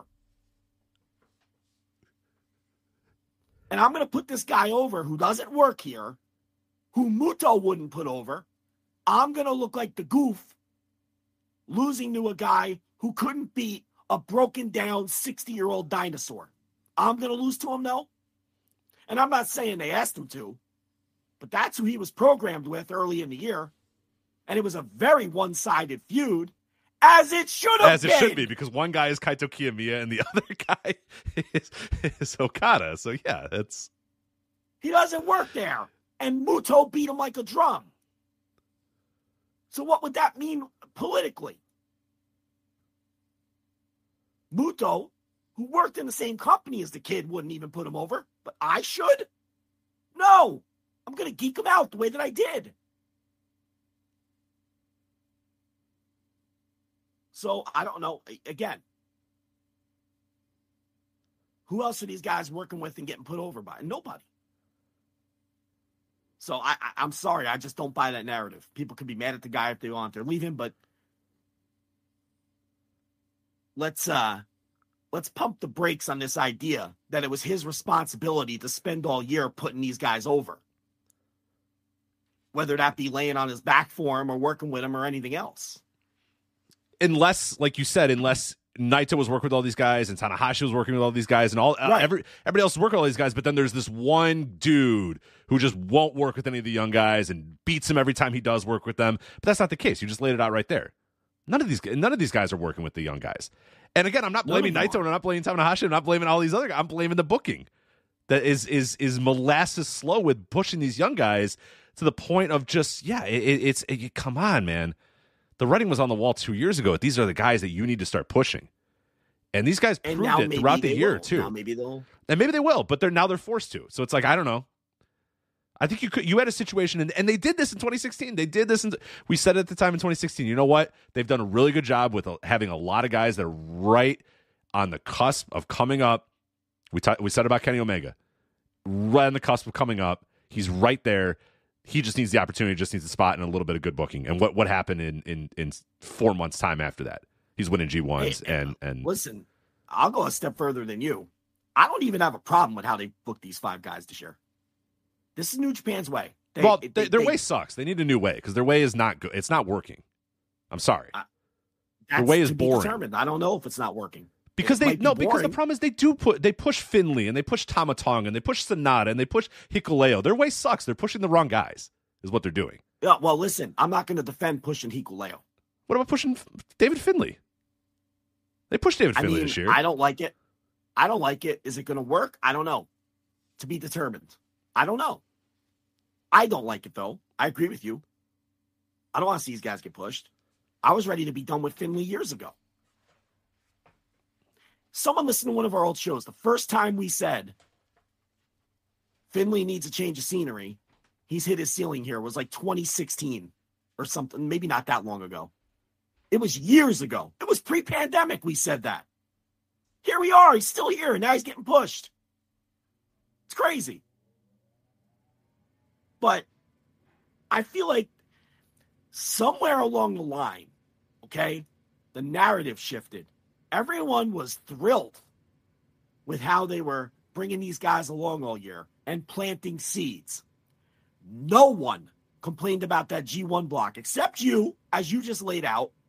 Everyone else seemed to love it and thought it was great that these guys were all on the same G1 block. They get to wrestle each other, they get to set the stage for years from now. I agree.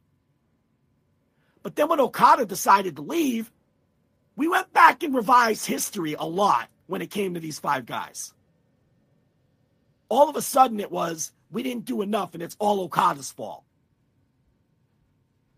Oh, that G1 block, it, oh, it should have been Okada.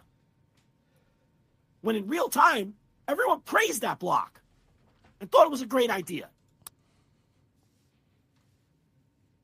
Then it played out and the booking was garbage. And I talked about it in real time on my shows, the G1 shows. Hikuleo? he should have won a couple of matches at the most. That's the perfect guy for these guys to beat. And he, he came out of the block. What the fuck? I forgot he came out of the block. I mean, that's just malpractice. It is, yeah. I, I I think that they have a way. I know they have a way, but the way that they've had, they've booked, they, they've they've pushed and they've protected a lot of guys that I do not think are worthy of that. They they gave a world title to Sanada. I would have never done that in a million years. They've, like you said, they they protect Hikuleo more than they protect a lot of the other young guys. They push David Finley. I would never in a million years push David Finley. They Well, push the. Tama Tonga. You It's, it's You had to set up Hikuleo for a tag team title run that ends with Kenta and Chase Owens. Oh. You had to set him up for that. yeah, the match that we saw here in Osaka. Fuck me, Jesus Christ. Hey, listen, listen. At least David Finley and Tama Tonga got legitimate pushes. Hikuleo, what did it lead to? Like the worst tag team champions they've had in years, and a reign that ends to Kenta and Chase Owens, which tells you it was meant to go nowhere. And that's who was beating these guys in the G1. And we're pointing the finger at Okada because maybe he didn't want to be in that block. I, I don't know. It doesn't. It's all a load of bullshit to me. I, I don't buy it. I'm sorry. I don't. I don't buy it. Maybe there was a little. This doesn't work for me, brother. I'm not denying that. Maybe there was. Hasn't he earned the right to call some of his own shots? It, it happens more than people think, to be honest. In, Way in- more than people in- think. in Let me tell you something. yeah. Like I said, if all these other big stars were working with these guys all year and putting them over, I'd be right there along everybody Right, else. right. saying, Again, right, yeah, I said it a, a couple minutes ago. If if you went down that list of all the other guys and you said Naito worked with Bam, Bam, Bam, Bam, Bam, and Tanahashi worked with Bam, Bam, Bam, Bam, Bam, and this guy worked with and Shingo worked with Bam, Bam, like all these guys, and then Okada, you're like, nah, nobody, nobody, not one. I was like, okay, that's kind of weird that all these other guys are all working with young dudes, and Okada's not. Then I would say, all right, that seems like something weird's happening with Okada. But why? Why is it? Why is it Okada's prerogative to do that when nobody else is doing that in the company? Uh, it's it's yeah, it's it's it's strange. So I, I, I'm with because you. I, I I think the idea is well, he's a snake who knew he was leaving, and I don't know if I buy that. If he knew he was leaving in fucking May, That's still not his Okay. obligation to do that. well, he wouldn't have announced it in fucking January. He was obviously indecisive and torn up by the decision. He didn't even hire the agent until late December. So if the idea is he was plotting this all along and just didn't want to do any jobs or help out the company because he knew he was on his way out, I don't buy that. I don't think he knew he was on his way out until that Thursday when we were on the air when he told them he was on his way out. Which was after Wrestle Kingdom, right? It was in Jan. It was like in January. Yeah, yeah. Mm-hmm. So anyway, that's the uh we should go through the rest of the card. We should. this uh for this new beginning. So did you watch the whole show? I watched the whole show. Uh, I watched bits and pieces of the undercard, so I can I can I- I'll give you results if you want, and I can jump in when when, when necessary. I watched bits and pieces of it. I did not see every single match. Uh, How about with the state of my voice, give the result. I'll give a little thought on these undercards, and then we could talk more okay? at length about yeah. Let's do that. So uh, Toru Yano and Yo defeated Oleg Boltin and uh, and and Ryusuke Taguchi. I uh, cannot imagine you have many thoughts about this match, but uh, No, they just kept it super short, and there wasn't much to three it minutes, at all. yeah, and, three minutes um, and forty five seconds. Very very short. Uh, Bishamon Yeah, we've gotten our wish. We've gotten our wish with we've gotten our wish with Taguchi, where he's just completely out of the mix for anything that means anything. Fine with me. Which, yeah, long overdue. long, long, long overdue. Uh, Bishamon, Goto, and, and Yoshi-Hashi, of course, uh, defeated Callum Newman and Great-O-Khan. This one about seven minutes and 37 seconds as well. So just a strong tag team win for the strongest push tag team in the company over the last year or so, Mhm. Bishamon.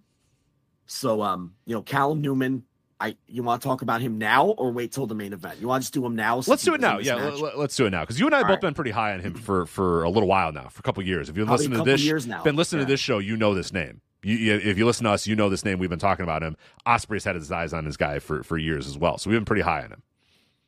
Yeah, he's Ospreay's protege, and Ospreay spoke about him in the post-match comments after the main event. Um, I don't know. Did you watch the post-match comments or just did. in ring? I did. I, I watched Okay. post match too. Yeah. So he made it a point to bring up Callum Newman and and tell everybody to keep an eye on him and take care of him. And he's, you know, he's way better than me at the same age, which is something I have been saying for a couple of years now. Callum Newman is 21 years old. And Yeah, how old- what was, was Will? Yeah, what was Will when he was 21? What year is that? he was 2014. It was right around the time he was having the series of matches with Matt Seidel that kind of really broke him out Yeah, outside of Europe. yeah, he he was still. There is no question. yeah, he was pretty rough. Callum still. Newman is better today than Will Ospreay was in 2014. It's undeniable. Yeah, I, I I I think I could get down with that easily. In 2014, Will Osprey was obviously a top level prospect who everyone knew had a chance to be great, who had tons of flaws. All the shit that stupid people still say about Will Ospreay today were true in 2014. It's just that those people have never, in 10 years, adjusted their opinions with reality. But that's what Ospreay was a guy who did a lot of flippy doos, but but didn't know how to sell. That's not Callum Newman. He is way more advanced at the same age than Ospreay, and it, and it was so funny that Ospreay said that because that's what I've been saying about Callum Newman. Watch out because he's better than Will was at this age. Now, is he going to have Will Ospreay's charisma?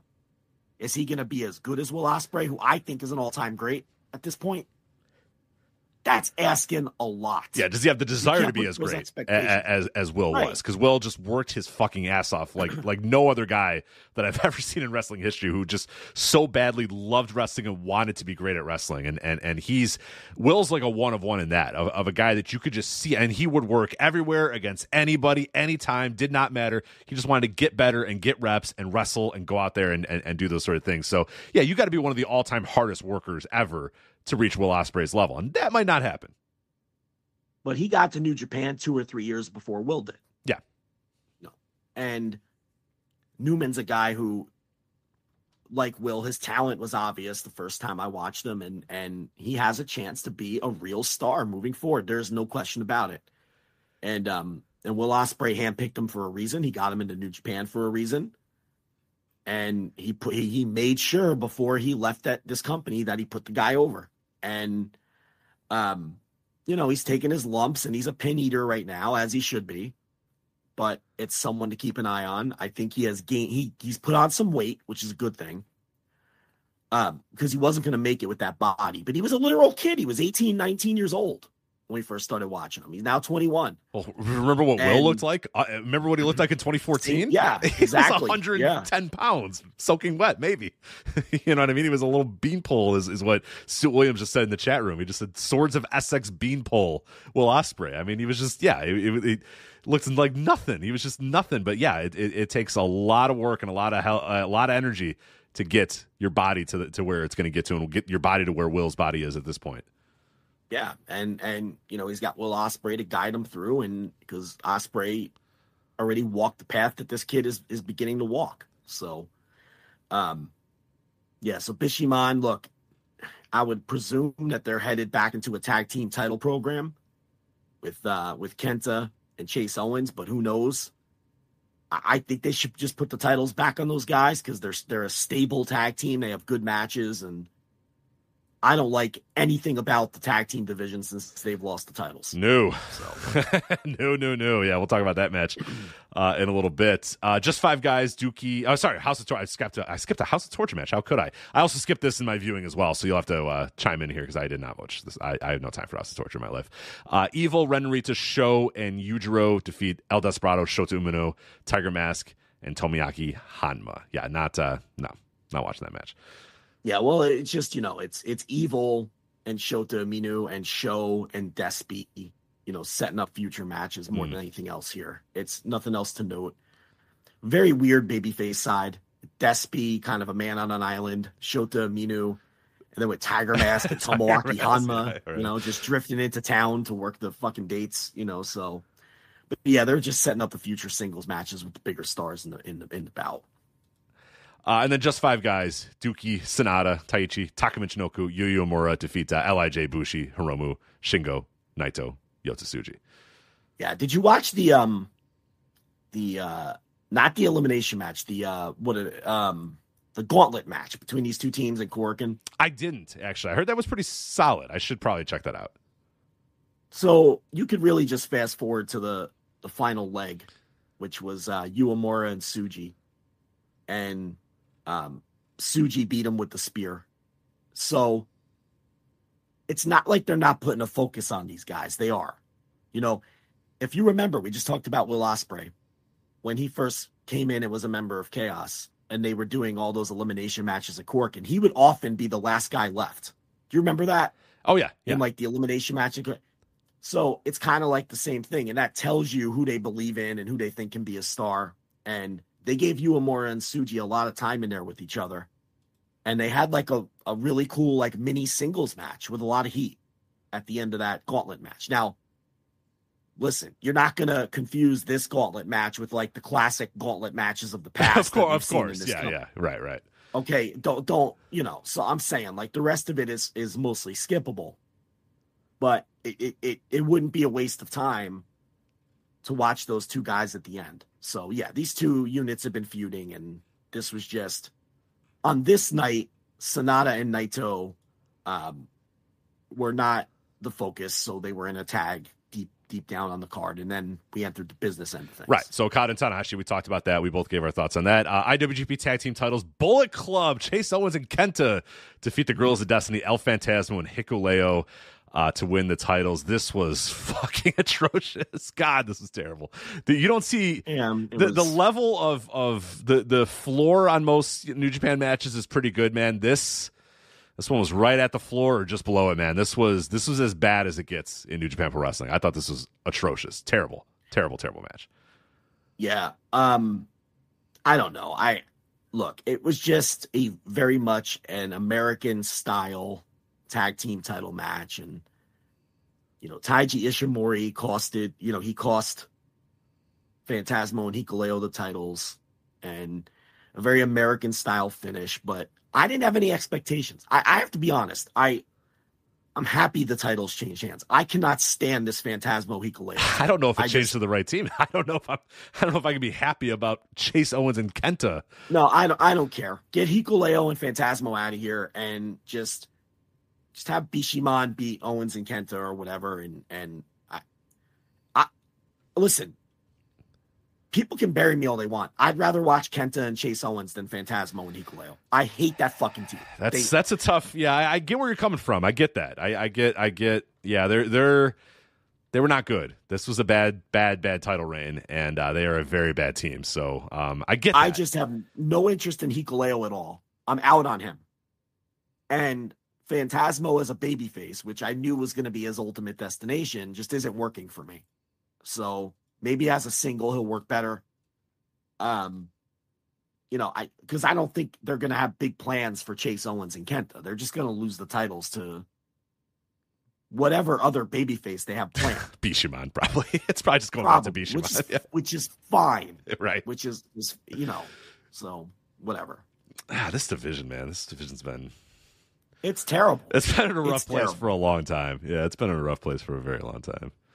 Um, when it's not on Bishamon, and even then, when it's on Bishamon, it's like ah, again. All right. I mean, last you know with Bishamon and Okada and Tanahashi, you know, a while back, maybe a year ago or so, it really wasn't that bad. It's it's more of a recent thing where it's really gone into the shitter. I just haven't had any interest in these tag team title matches. Uh, and then we had let's let's get into a positive thing here. Zack Sabre Jr. versus Bryan Danielson. Uh, Zack Sabre Jr. getting the win, getting his revenge uh, from Wrestle Dream, getting the win over Bryan Danielson. Joe, I fucking loved, loved, loved, loved this match. This this was extremely my shit. Just a, a, a war between these two guys. It went 32 minutes, but I don't care. I, I, I thought the, the pacing was good. I thought the work was good.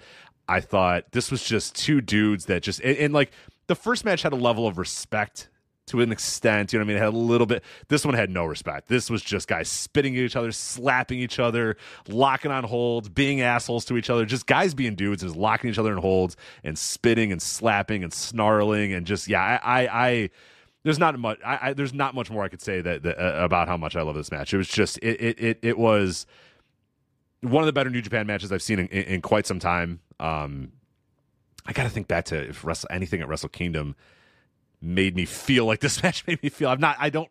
I don't remember, but man, it it just landed on me for the right night. And maybe it was because I was kind of down on Okada and Tanahashi, and then I watched that fucking tag match, and I was like, oh dear God, I was like, what has happened in New Japan?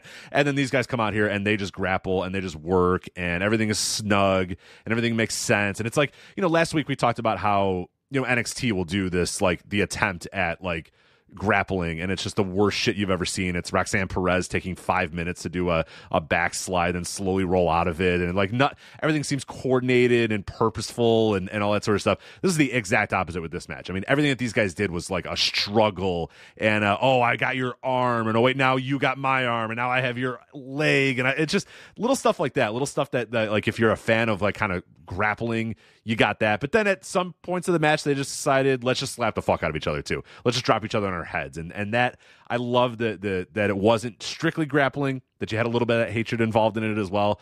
But uh, I can't say enough great things about this match. Whereas the Wrestle Dream match, I was a little maybe not not disappointed, but a little underwhelmed with the Wrestle Dream match that I think I still liked, but you know, made it to our top ten of our match of the year, and we talked about uh, on our, our reaction show the top ten we did we did on the Patreon that we were kind of surprised that made it to the top ten. Uh, this is a match that I thought blew away the Wrestle Dream match. I uh, flirted with five stars in this one. I ultimately went four and three quarters, but uh, I thought this was just phenomenal pro wrestling and exactly the type of wrestling that I want and I need, especially after that tag title match. Just uh, yeah, the, the the guys in, in the you know, both in the, in the leg hold and just slapping each other back and forth and spitting at each other. I was just, yeah, it's it's just what I love about pro wrestling, man. So I I, I adored this match. Yeah, this was uh this was a masterpiece. I thought it was significantly better than the Wrestle Dream match, which I thought was an excellent match. But this is a surefire match of the year contender. It's the best match I've seen this year. I know it's only February, but it was just great. You know, this is um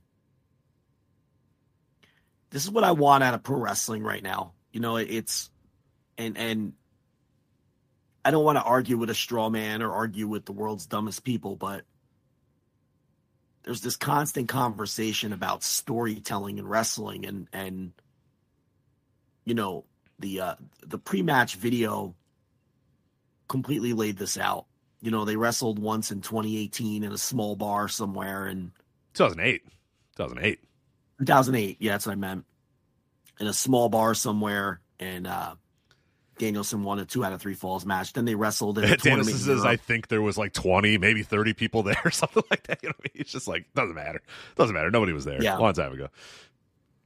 And they wrestled a tournament in Europe for WXW, and they had the match at Wrestle Dream, and that led to this. And Here's the story the widely recognized two best technical wrestlers in the world at the same time over the same time period are having their fourth ever match against one another.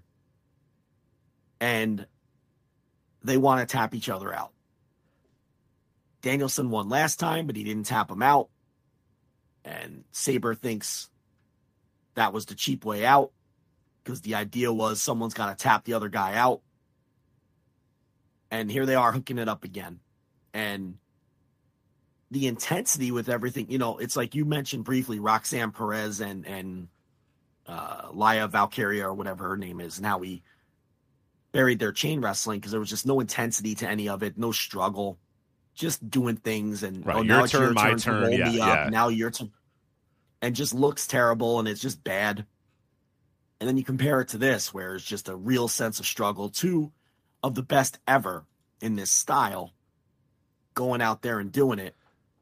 And yeah, every reversal you know, and, and, meant something. Every grab, you know, every hold meant, you know, and they all kind of led into one thing. It would all be there. There was a reason a particular reversal was being done. And, yeah, and the intensity and the strikes and and then uh and then Sabre you know, rolls up Danielson. He doesn't tap him out either.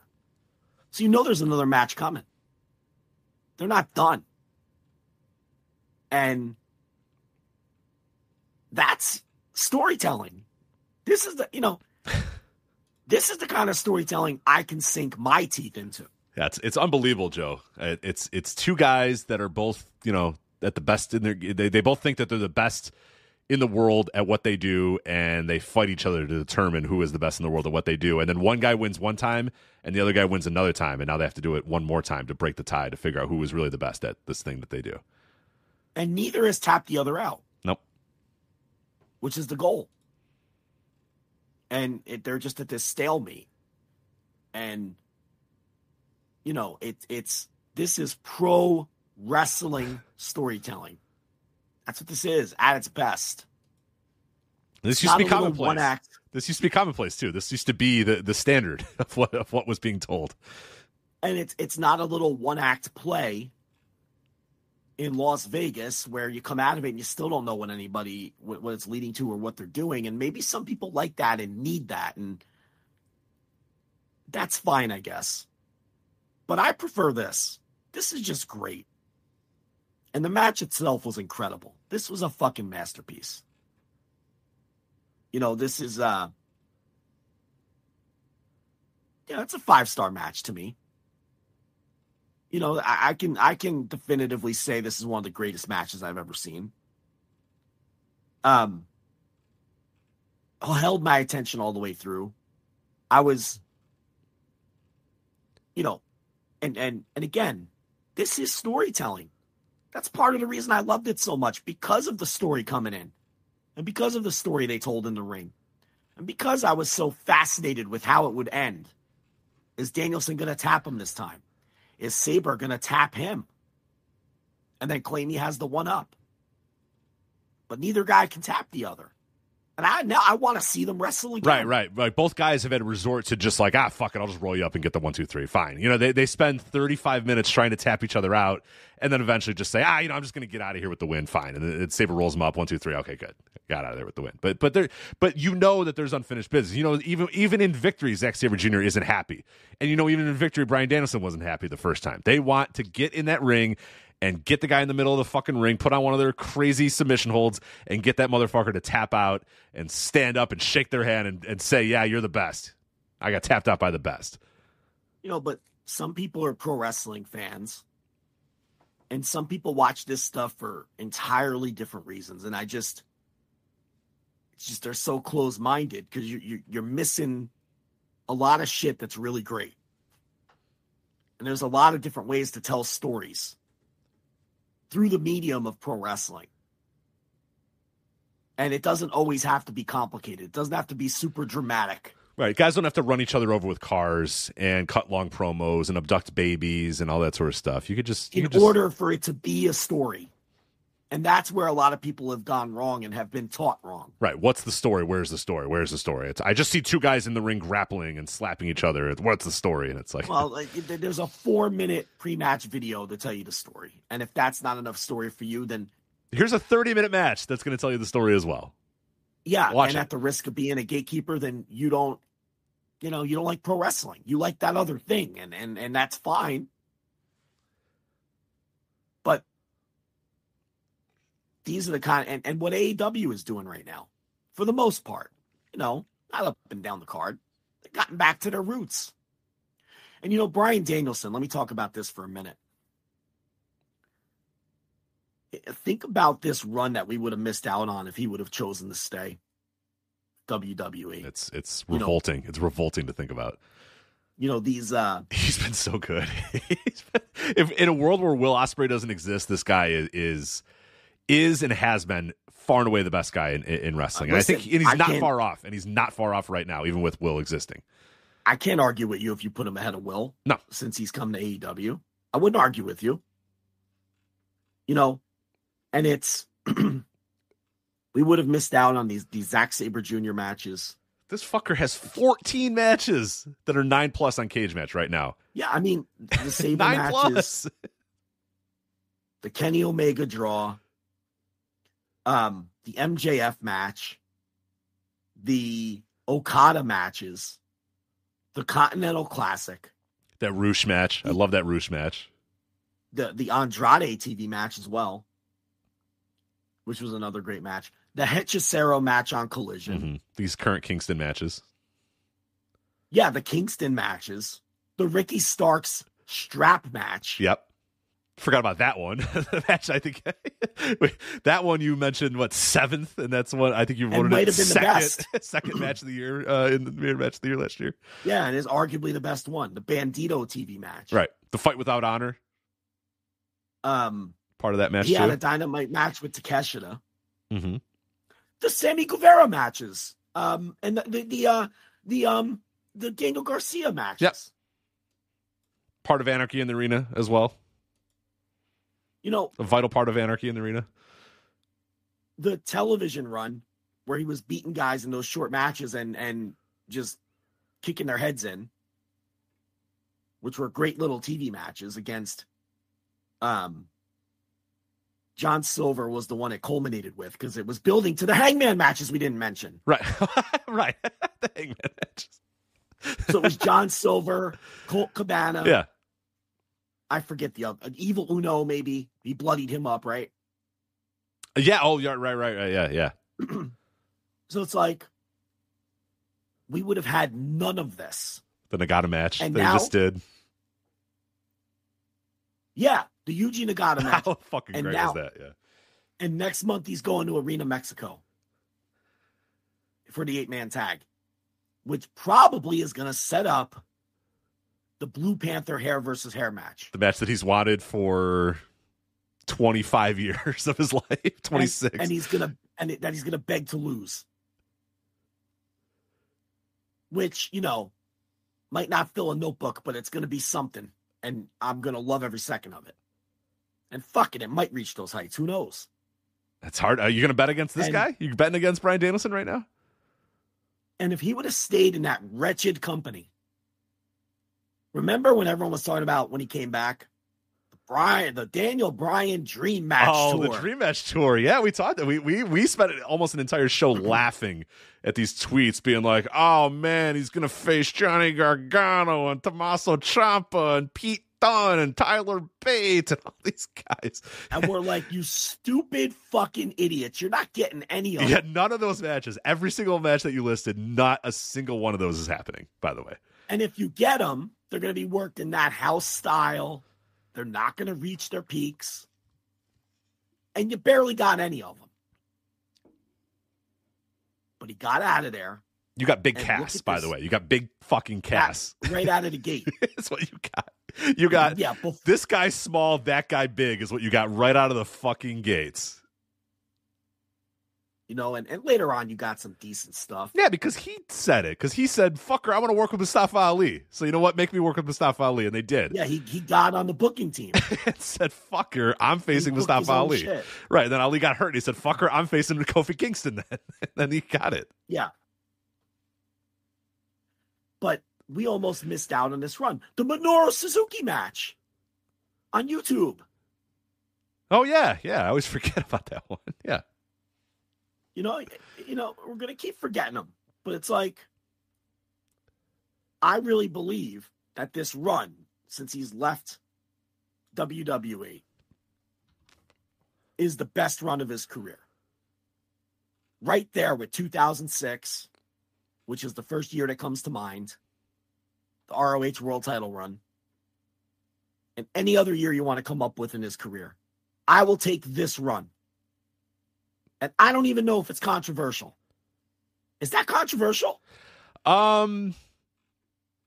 No, I don't think so. I really don't. I, I I'm with you. I think I'm with you too. I love this stuff. This stuff is just a whole nother level. Where I, I think like there was a lot of value in in those other areas you're talking about, like the 2006 run. The, the, those sort of runs are, are are great, but he was also telling like meta stories in those runs or whatever. So not every match landed quite as much. Like if you were following Ring of Honor at the time and watching all those things at the time, yeah, it's a great it- like an encapsulation of a year. It was a great year, and he had a really really fun year, and he was telling really good stories in the ring and all that sort of stuff. But now it's like mother, this guy comes out, and every single goddamn time he wrestles, it's just like that match fucking rocks. You know what I mean? Like for in in in single little snippets, then all kind of combined together, this run is better because I think his matches overall are have been better. That's not to say I didn't like you know the, the other runs were were good and they were done, but like this one in terms of like an overall like great matches happening almost every time he comes out.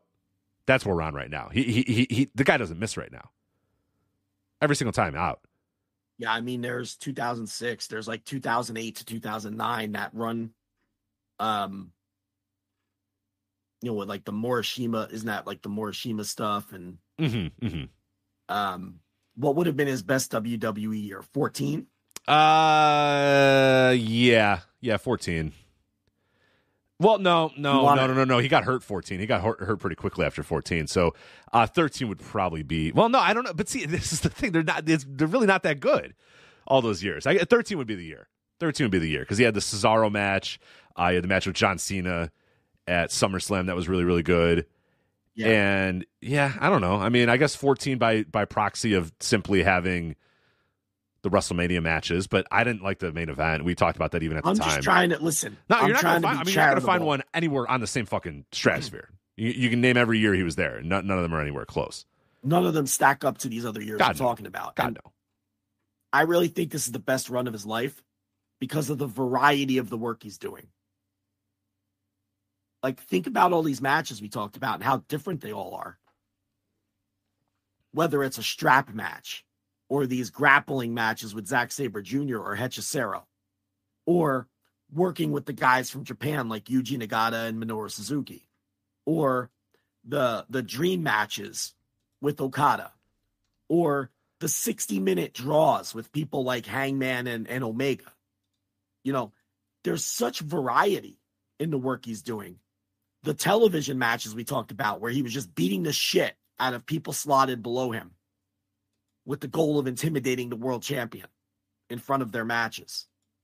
Uh, there's just, you know, the tag matches and the six man tags with the black with the Blackpool Combat Club. We didn't even talk about anything other than singles matches. Right. I, I talked about the anarchy in the arena and the, and the fight without honor or whatever. I, I tried to Yeah. throw those in as, as much as I could, but yeah. you know, the strap match with with Ricky Starks. Which, by the way, they had a Texas death match a couple of weeks later that was really good. That gets forgotten. it does. Yeah. That one does really get forgotten, which it shouldn't. and and with the you know the Continental Classic and all the stories that were told. Um, to me, this is his best run. I'm ready to say it, and we could have been robbed of it, and I'm glad that we weren't. And I don't buy that he's ever going to retire.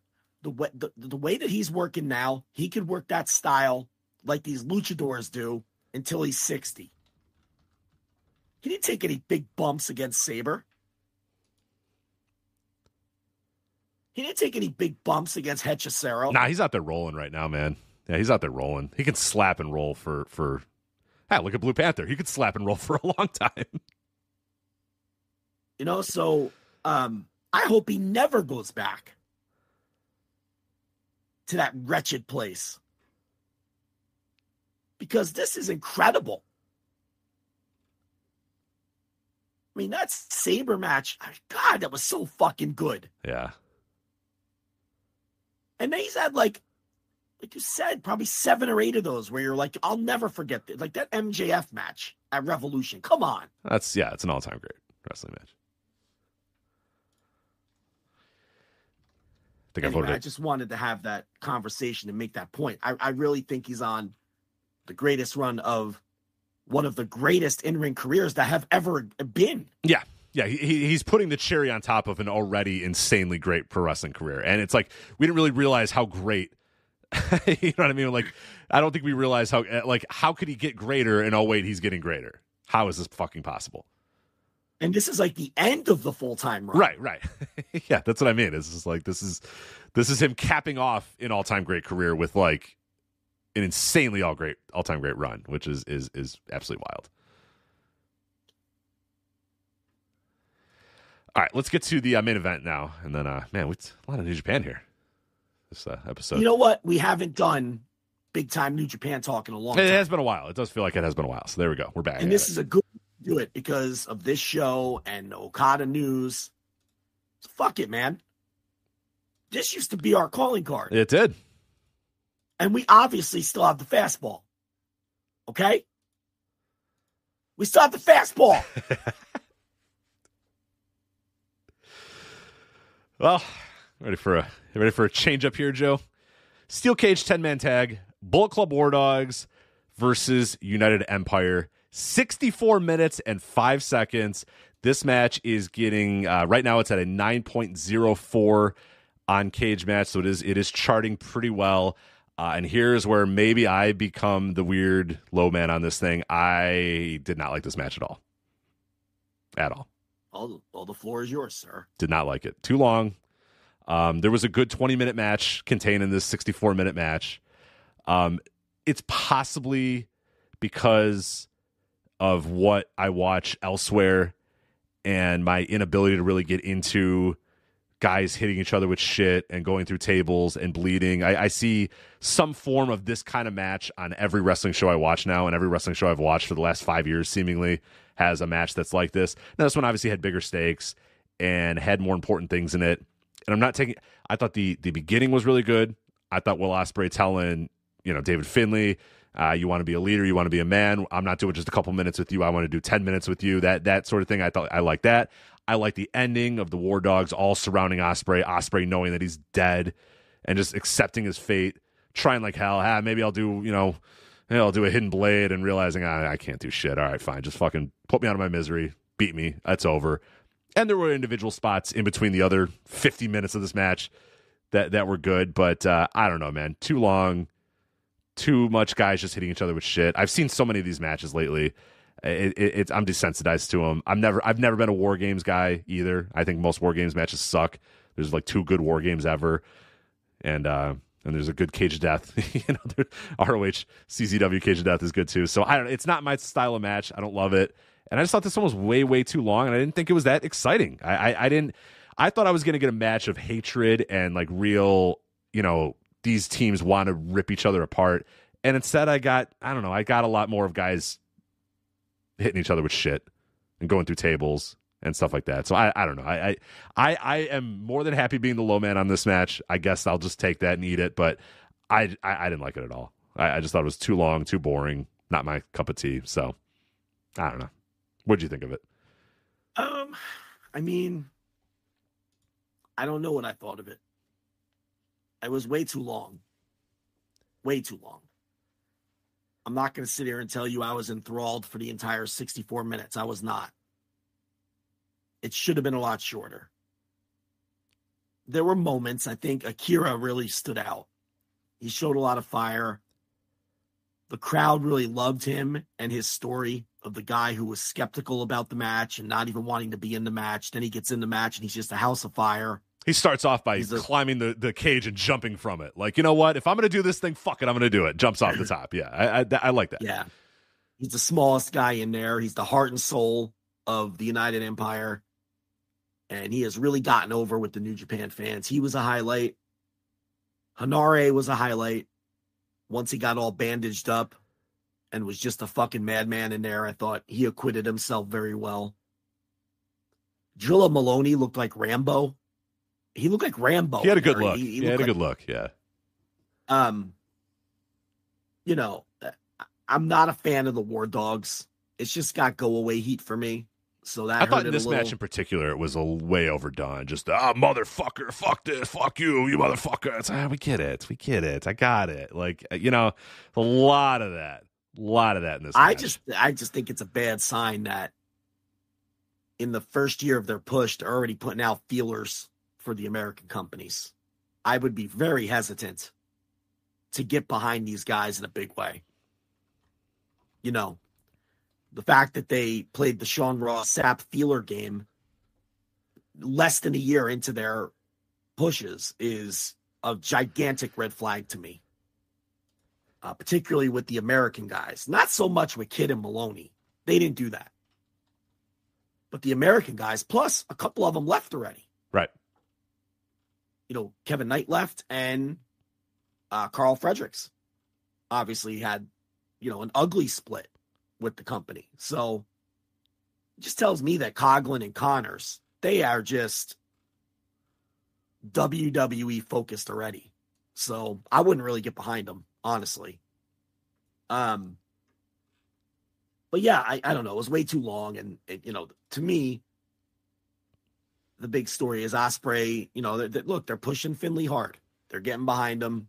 I don't know if it's going to work. It's not. Spoiler: um, It's not going to work. It doesn't. Yeah, I mean, I don't know. We can't do. We're They- doing they- the David Finlay thing again. I can't do the David Finlay thing again, Joe. I can't. They really value loyalty. You know, whether it's Finlay or Tama Tonga, who was there forever. They, they, uh, you know, Chase Owens. They value loyalty, and there's something to be said for that. But you're either a star or you're not.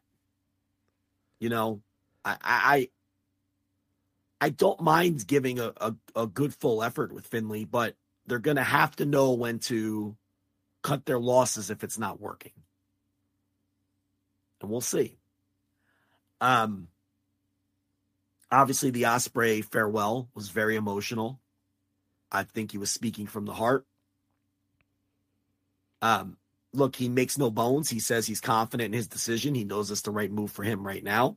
He had his uh, lady with him at ringside. Mm-hmm. Alex Windsor. She she's not. Oh, she's in the business. Oh don't yeah, yeah, Alex. Windsor. Yeah, Alex Windsor. Oh, that's Alex Windsor. Mhm, okay, I didn't recognize her. Yeah. So, um, I don't recognize anybody outside of their gimmick. It's weird. Like that happens a lot when I go to WrestleMania weekends. Like I'll be walking around and somebody will be like, "Hey, so and so just passed us." I'm like, "Did they?" I don't fucking know. if they're not Right. like if they're not in their wrestling tights, I have no clue who anybody is. I'm just completely lost. But um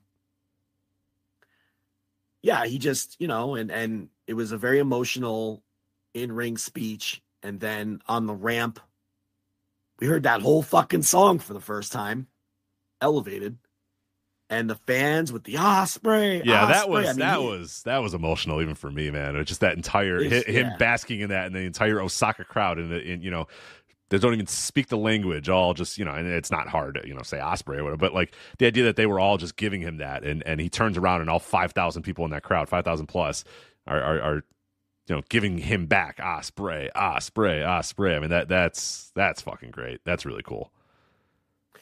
Yeah, and um I thought his post-match comments in the back were really great. We talked about the Callum Newman stuff. Um he really cares about putting people over and and and taking care of um you know the the next in line and all that. He always has. I mean, he's he's got a lot of Ric Flair in him in that way, where he will just lose every night if you have to you have to tell him, oh, listen, you have to win sometimes. Um, yeah, and and look, the other interesting thing he said in the back, he said it in front of the crowd too. Actually, was look, I'm going to be back. Right. I have it in my contract that I can come back here because I want to come back here. Right. I will And see I you all again. coming back. I will see you all again. Yeah. Like I don't know when it will be, but I am coming back. I mean, he flat out said that.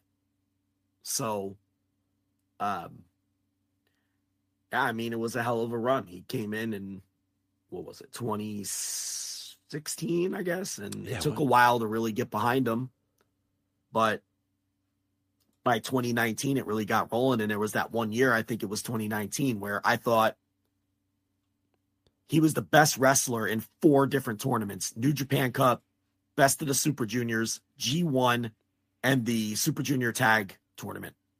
He was the best wrestler in Yeah. all four of those tournaments in one year. And I thought he was the best wrestler in the world that year. And I think he's been the best wrestler in the world been better year ever since. since. Yeah, every every year since then he's been better. You know, To me- 2020, he was the MVP of 2020, wrestling those, you know, in the fucking warehouses in, in, in Rev Pro and and going out there balls to the wall in front of no crowds i i during, you know, the the G1 in 2020 or whatever. I mean, that yeah, he to me was the MVP of 2020, and he just continued that throughout. I think every every year since then. I yeah, I think he's been the best wrestler in the world every year since yeah, 2021, you got the No. the matches against Shingo, you got the matches against uh, uh, you got the match against Okada. I uh, yeah, I think did he faced Okada in 2021? I forget if he faced Okada in 2021, but yeah, he did that. And, then in 20 in 2022, 2023, no doubt about it, he's been the best in the world. And I think easily I can make a case for 2021, and I can make a case for 2020. And you just made Yeah, a case for was one of 2019. those- there's there's one of those pandemic years where people didn't really like his year that much, but um so I could, you know, see pushback on that one. I think 2020 maybe. But um yeah, and predominantly that's been on the work he's done in New Japan with a sprinkle of Rev Pro and then lately a little bit of AEW. And last year just working everywhere. Yeah. Last year he was just phenomenal. Everywhere he went. against any opponent. So, yeah, it was uh this was his night to do his farewell, which might have been why they put some distance between the Okada match. That's possible too. Mhm. Yeah, yeah, very much so. because Okada got his moment in Korakuen already. And as far as Okada being booked in those tags in Sapporo, I know people want us to talk about it. I don't have an opinion. I don't find it insulting to him. And I, I just don't have a take. I don't know. He had his moments. He had his moment in Korakuen. Yeah, Cor- I think Korakuen was the moment. That was the big one, and then this the the send off with. Now, I would say why even bother with these? I guess would be the question is like why even bother? But I think maybe they're going to do you know some chaos send offs and stuff like that. I don't know. I mean, like, I guess if you can get this guy and you're going to be in Sapporo, you may as well do it. But yeah, I don't Well- know. I'm not too I'm not too hung up on him either. I don't have a hot they're take. big shows. That's they're big shows. That's why you bother.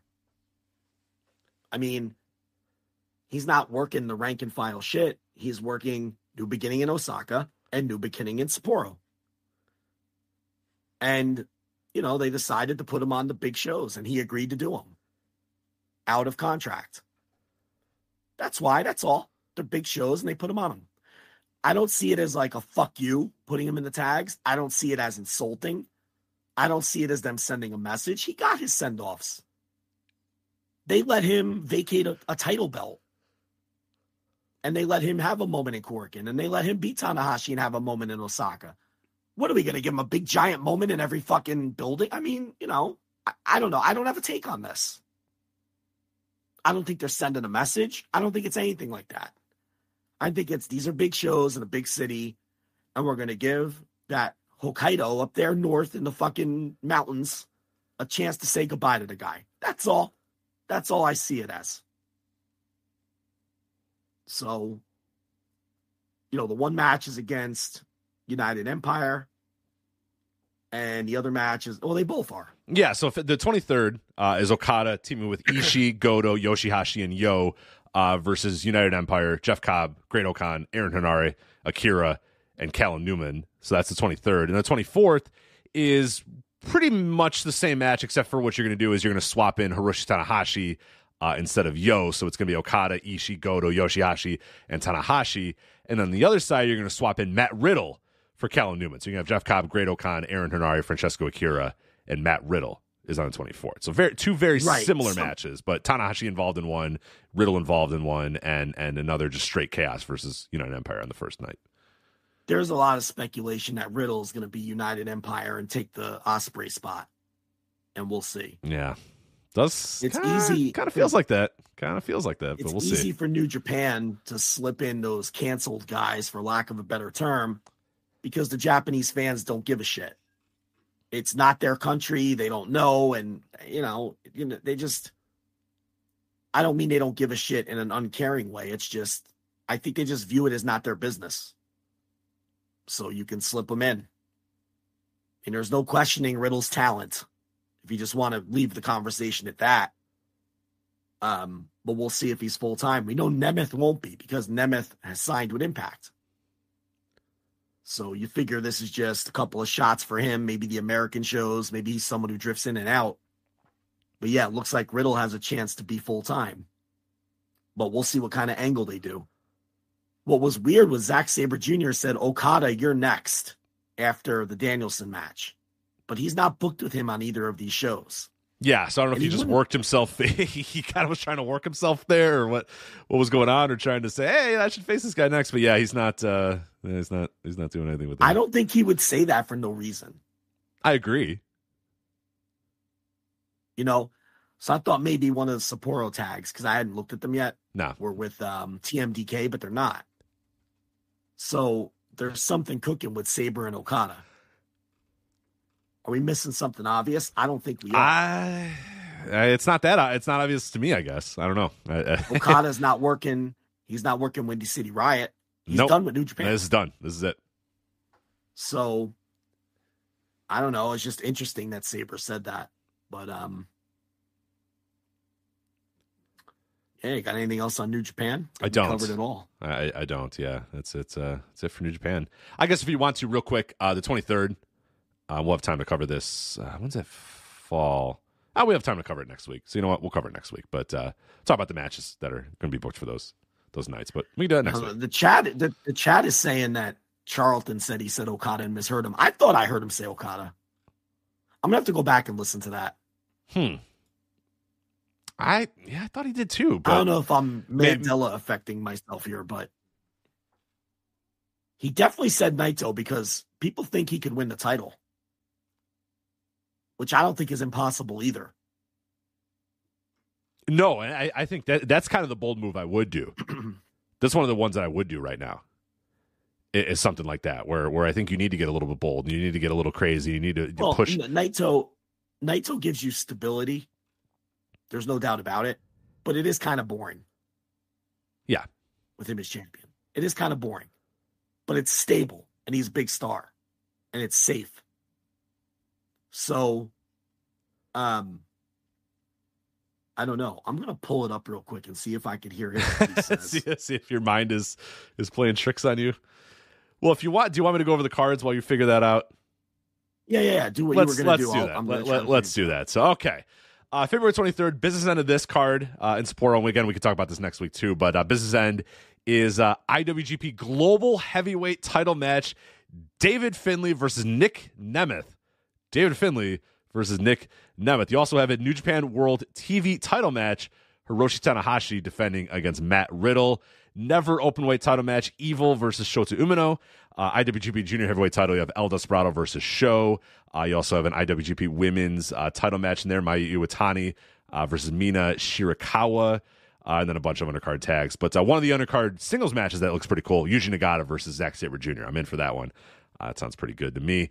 Uh, and then on the next night, the 20, uh, 24th, uh, business end here is Naito versus Sanada uh, for the world heavyweight title. Hair versus Hair, Yota Tsuji versus Yuya Uemura.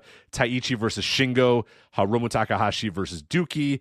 Taka Michinoku versus Bushi are your uh, quote unquote business end of that card as well. Joe, do you need you need more time, don't you? That wasn't enough. Okay. What do you got? Um, he says, Naito Sanada, you're next. And then Charlton says, You hear what he said? Kazuchika Okada, I'm coming for you. So, Oh. yeah, he didn't say Okada. well, there you go. All right. I just might listen to it. So, um, I Mandela affected myself because of Charlton. It's all Charlton's fault. It really, it always, it almost always is. Yeah. It's- it always is. That Come on, guy, you know, it's just, you know, he just, it's always, I'm going to send I'm him blaming a very, him actually for the Okada thing. You know what I mean? It's it's it's Charlton's fault that Okada didn't put over all the young guys. listen, Charlton, you're getting a sternly worded DM as soon as this show is over. right. because I've had enough of your shit. Listen, that guy is so good now. Now that we brought him up, Oh, he's great. I mean, because the kid he's working with obviously has potential, but I think Chris knows he kind of has to carry it right now in a lot of ways. And he really came into his own working with Kevin Kelly all those years, where he was like very solidly a third chair, an information guy. We've seen him grow. And when it comes to getting stories over, he is top tier. I don't know if there's anyone better because he knows the promotion inside and out. He knows what the promotion's trying to do. He understands what he's watching. He knows how to weave these knows- big stories too, and, and and and say them in a way Yeah. that makes them feel like they have some huge gravitas and there's some big story. And I mean, he does a really good job of of. You know, some people don't He like those monologues. I I love them. I love them. No, he knows his history. He clearly does his homework before the shows. He's a top tier pro, and he deserves credit for really improving and evolving in his role over the years.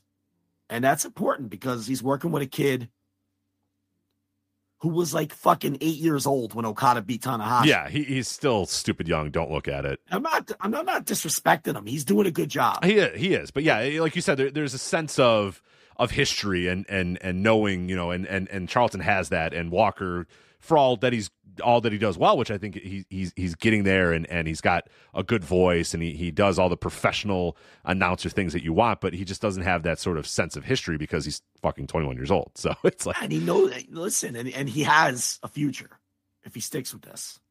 There's no doubt about it. He's a good professional play-by-play man. You know uh, danielson did the i have till five routine. And again, he's a young guy. He didn't recognize it. He goes, Well, Danielson sure knows the rules.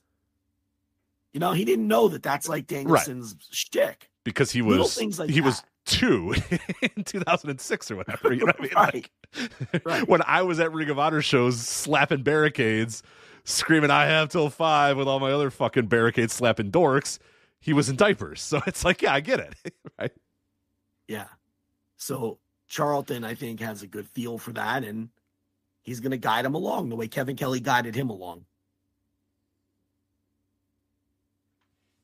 But there you go. That is uh, New Japan Pro Wrestling, man. How about that? Two hours, two plus hours on New Japan Pro Wrestling to get you started here on uh, the flagship this week.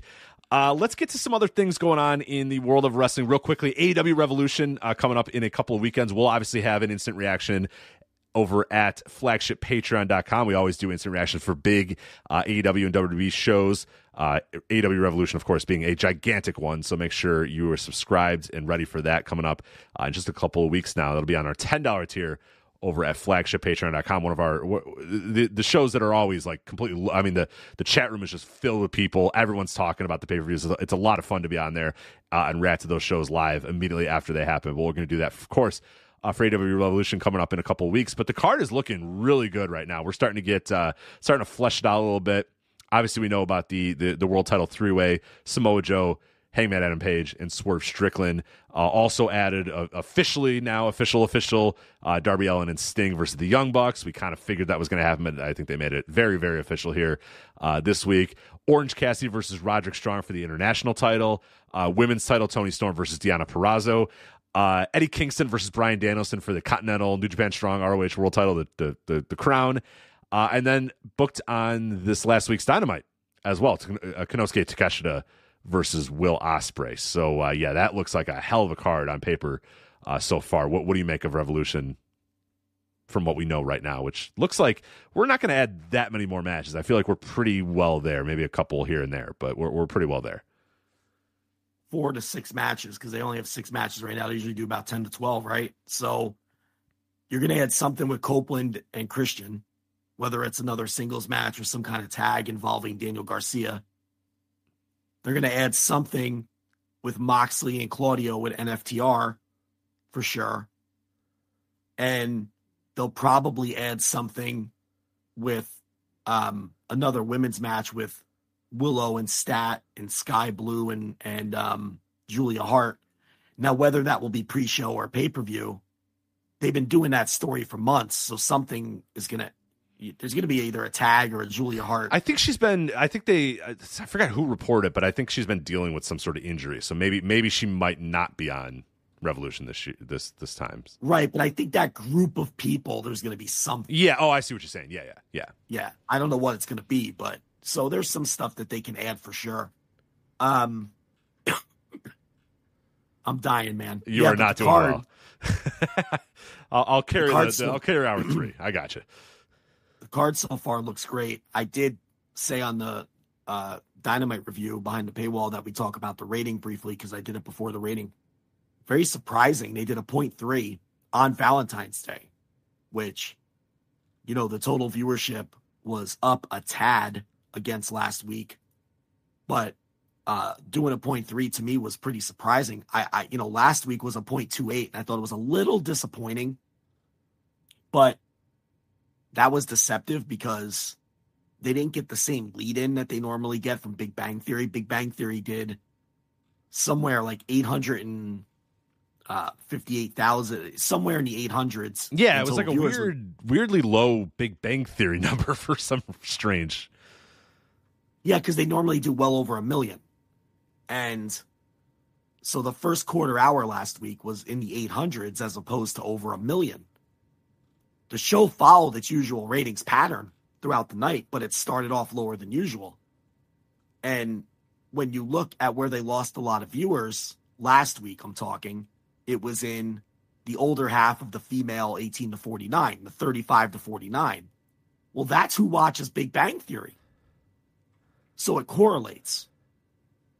And then, as it turns out, you know, the Big Bang Theory did do a much lower number. So, you know, that would have helped both the total viewership and the demo number last week if they would have started at their usual level. So um, now it was a big premiere week on some of the networks for some stuff. So that could have affected, you know, people watching other things as opposed to Big Bang Theory or whatever.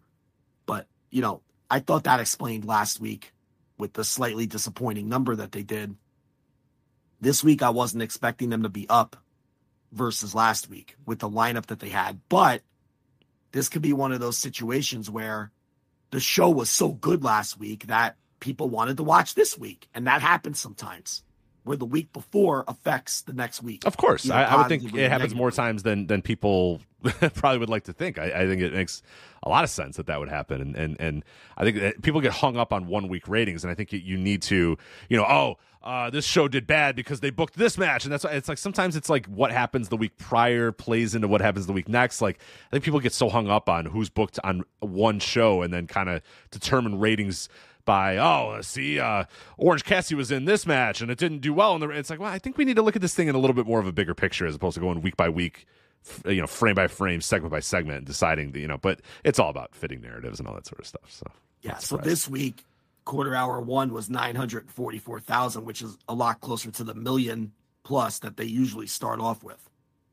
So, um, for whatever reason, just the week prior, Big Bang Theory did, you know, 150,000 less viewers or, or, or whatever it was, which is just not even 150,000, like, uh, like closer to 200,000 less total Mhm. viewers than they usually, no, because they, they're usually well over a million, like 1.2 million. So, you know, three to 400,000 less people watched Big Bang Theory last week, which, you know, is going to affect your lead in. And, um, you know, a lot of people will say, oh, well, that's those people shouldn't count. Well, lead ins, that's been a television strategy for decades. Right. You want to stack shows and, that's just how it works. If those people leave the next show on for 15 minutes, well, they're fucking watching. They count. They're watching and they see the ads. That's all that matters. right then maybe they're not they engaged paper, future pay per view buyers or whatever but they're they're watching ads and they count Right. So they might watch for three minutes. They might watch for seven minutes. They might watch for the full 15 minutes. They might stay for an hour, but those viewers count. And I'm sure that they've converted. Maybe it's a not a statistically significant number, but there's they've undoubtedly converted some of those people into semi uh regular viewers. It's impossible that they haven't. I mean, we all, we all, I mean, I don't know about you, but I, I always, you know, talk about when I started watching wrestling was like, for some reason, I really wanted to watch Pacific Blue back in the day. Remember Pacific Blue, the bike cop show course, with like yeah. Mario Lopez or whatever? But they used to be on like Saturday mornings, and then like right after that was WWF Superstars or Livewire or whatever the fuck. And I just started watching that. One time I kept it on. I went, eh, it's kind of fun. And then here I am, still all these fucking many years later. I watched some Doink the Clown match and was like, eh, all right. And then decided I'm going to watch this thing for the rest of my life. And here we are. So it was it was my love of Mario Lopez's bike cop show that got me in. But yeah, there's there's I mean there, a lot of people have examples of that. It's not it, it you don't chase that audience all that much, but if you get them, I mean you want that lead in no matter what. You want that because it, it's valuable for for a TV property and for TV ratings and for ad buys or whatever. But yeah, if you move some of those people into converting them into actual fans, then that's even better. You'll take that for sure. Yeah, having a strong lead in is incredibly valuable and it's something you want to have. And you don't want to have a weak lead in. No, either. that's that's TV 101. Every, every TV network and every TV executive ever thinks about what comes in and what comes out of every single show that they have. Because that's that's what the game is. and you got to know, you got to be good at it uh, to get where you are. But um, also in the front, uh, in in on the AEW front here, uh, March 29th, they're going to be going to CMLL, the Blackpool Combat Club. It is going to be best two out of three falls, eight man tag.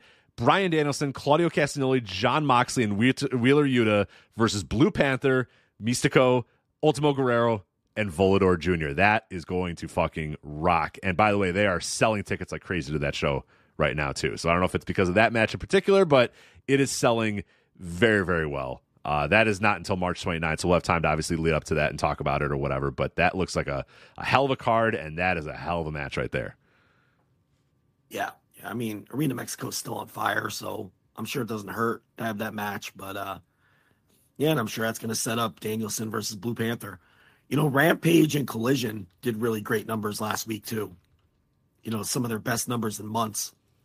You know, the Collision show has been great every week, and it's starting to pay off. It's Mm-hmm. really a shame that there's no collision this week because it's going to derail their momentum a little bit.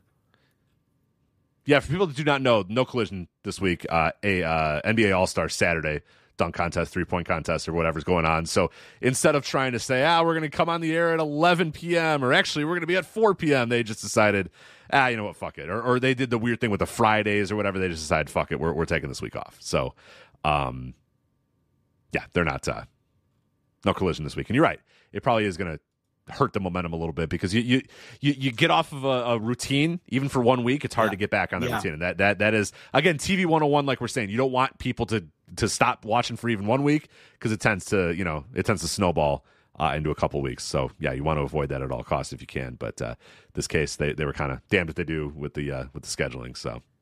It just seems like getting back to basics and being a wrestling show for wrestling fans is starting to pay off slowly but surely and being reflected in the ratings. Yeah. Uh, You know, next up is ticket sales. They've got to do something about because again, last night they only had 3,500, I think. yeah the tickets are moving very it's terrible. slow It's terrible. You know, maybe Greensboro, you know, because they keep adding seats. You know, they could sell as many as they could fit for Revolution, and maybe that'll kickstart things if the show is really good and get ticket sales moving again because ratings, at least here in this short micro view, are heading back in a positive direction the last few weeks across all of their shows. And you know, Místico was on Rampage. Is that a coincidence or not? I don't know because remember they added him to that show last year and he helped sell all those late tickets. mm-hmm, mm-hmm. I mean, you know, it's it's stars or stars. And I'm not saying he's making a Cody like difference or a, a rock like difference, but within well, when, the when you're only selling 3000 tickets i mean moving 500 to Right. 1000 is a big deal correct. moving, moving 200 is a big deal when you work Rampage in the opening match, which is reality the main event for that show, and they do their best numbers in months. I mean, come on. I mean, there's there's probably something there when the guy already has a track record of parachuting in and making a difference. So, man, my voice is really cracking like a It's teenager. yeah, So it's puberty lands over here. But uh, yeah, so that that's that's a quick look at uh, AEW here. Trying to move this show along quickly so we can get Joe uh, out of here and in uh, in bed or or with more lozenges. Uh, Billy Jack Haynes, uh, ugh, not good story here. Uh, former wrestler Billy Jack Haynes named a suspect following the death of his wife. Uh, reportedly, police responded to his house after they were alerted to gunfire inside the house. Then there was a two hour standoff to get him out of the house. And then when they got in the house, they discovered that his wife had died of a gunshot wound. So probably doesn't take a whole lot to figure out what is going on here. Uh, he is currently in the hospital due to an unrelated condition to uh, the, the, the standoff. Uh, but uh, once he is discharged, uh, discharged uh, he will be booked. And uh, Portland police had this quote to say, "quote He is in police custody at a local hospital. Sorry, a local medical facility. They didn't say local medical facility. This is a local hospital. Uh, while he's being treated for a medical condition unrelated to the homicide or his contact with law enforcement. Once he is released from the hospital, which may be days from now, he is expected to be booked into jail. Haynes' charges will be released once he is booked. Um, but yeah, he. Um, I mean, doesn't take uh, David Caruso to figure out what uh, what, what happened here. But uh, yeah, that's uh, not a good story there for uh, Billy Jack Haynes, and uh, yeah, kind of a a He's rough story some, there. um, but he's had a lot of issues. he's had a lot of mental issues and he's kind of gone off the deep end in a lot of ways and it's obviously sad that he murdered this woman um, i suspect there's some mental health issues at play um, he had a real weird career you know he was a big star in portland almost right from the start i mean just look at him in those days he he arguably had the best physique, the best body in wrestling when that was really starting to matter hmm in pro wrestling. He he had a, a superstar million dollar look. Oh, I mean, even even at And- WrestleMania, you know, what was it, WrestleMania three? He's got like one of Yeah. the best bodies on the entire show, and that's in that company at that time when everybody had. He's in the ring with fucking Hercules, who had an incredible Yeah. body as well, and even with that, Billy Jack Haynes, you're like, holy crap, that guy is just like he looks like the star. He looks like the biggest fucking star in the world, given the Yeah, physique. he- that he- how important that was? Like you said. Vince McMahon's wet dream. And it's funny, that's probably his most famous match because of where it took place. Right. WrestleMania 3. But what a lot of people don't know and might not remember is Vince tried to hire him in 1984. And you know, they they they did vignettes on TV, they put him in the magazines, but he never showed up. He would have been there in 84. You know, cuz he didn't come for the run that you're talking about until 86 but he was a very flaky guy. Like he was a big star in Portland always, but he had his run-ins with with Don Owen, plenty of run-ins and disputes with him. He ran opposition against Don Owens a number of times later on, like in the late '80s and early '90s. He tried to run opposition on Owen whenever he would have a dispute. He was popular enough where he could go start his own promotion, and they would never work out. But um, he worked basically every territory because everyone took one look at him and were like, "We got to bring this guy in." Right, right. Florida. I know he worked Florida a lot. World class. He was in. You know, world class is funny because for one of those runs, they brought him in, and Chris Adams quit immediately because Chris Adams was afraid for his life because he thought Billy Jack Haynes was gonna like kill him because which is ironic with where what's happened. Yeah. Billy Jack was always a crazy guy, and like when Chris Adams was Chris Adams was with um uh Jeannie Clark, who went on to become what the hell was her gimmick name later on? Lady Blossom, right? She was yeah, Lady Blossom. And she left Chris Adams for Billy Jack Haynes. And there was a lot of heat between Adams and Haynes. So Adams got the hell out of town. But then Billy Jack's run didn't work out. And then Adams came back after Billy Jack left. Because he would always come to these territories and flame out very quickly. They tried him in Mid Atlantic, but he didn't get over. They tried him in Florida, and he didn't really get over. Georgia, everywhere. I mean, name a territory. And he could never get over the way he did in Portland. And as soon as he got the sense that he wasn't getting over, he would just go back to Portland, where he knew he'd be a main eventer. And again, he could have been with WWF from the start of the national run, but he never showed up. I mean, they were pushing him on TV, and he just didn't come to work. But but Vince eventually did bring him in in '86. He finally did get him, and again, he looked the part. He looked the part of every '80s like male stud Yeah. with the facial hair and the great body A little bit of chest hair too. Lot- A little bit of chest hair. Yeah. and the big head of hair. You know, it, it he was like the ideal '80s man. You know, and and he just wasn't a great worker, and he just couldn't really get over anywhere outside of Portland. And you know, he stuck around WWF for a while. You know, he had the Hercules feud. You know, then he had the tag team with Ken Patera, and they feuded with Demolition, and that went nowhere they did the deal where Brady Boone was allegedly his uh, cousin or nephew, one or the other, and patterned his look after Billy Jack, but that went nowhere. Um, and then it was just back to Portland in the dying days. And he did end up in WCW in the early 90s as Black Blood. right. The often forgotten Black Blood. Not not around these parts, unfortunately. We, we we're well aware, but uh, many other places forgotten. No, I wrote about that a few weeks ago in Match of the Week. And that was another short run because, again, eventually he had a dispute with the promoter. Uh, You know, he had some money dispute and he injured his knee and they wouldn't pay for his surgery. It was a whole thing. And he walked out and he never got the surgery. And he went back to Portland and he fucked up his knee even worse. And that was the end of his career. That was it. He may have tried to come back years later, but that was effectively the end of his career. He had gained weight. He was a big, thick guy. He he wasn't like didn't have the lean muscle anymore. He he gained weight. He was like 280 pounds. And his knees couldn't handle it. And that was really it for him. And then post career, he just he would do a lot of shoot interviews and things like that, and it was very clear he wasn't all there. He had a lot of wild stories.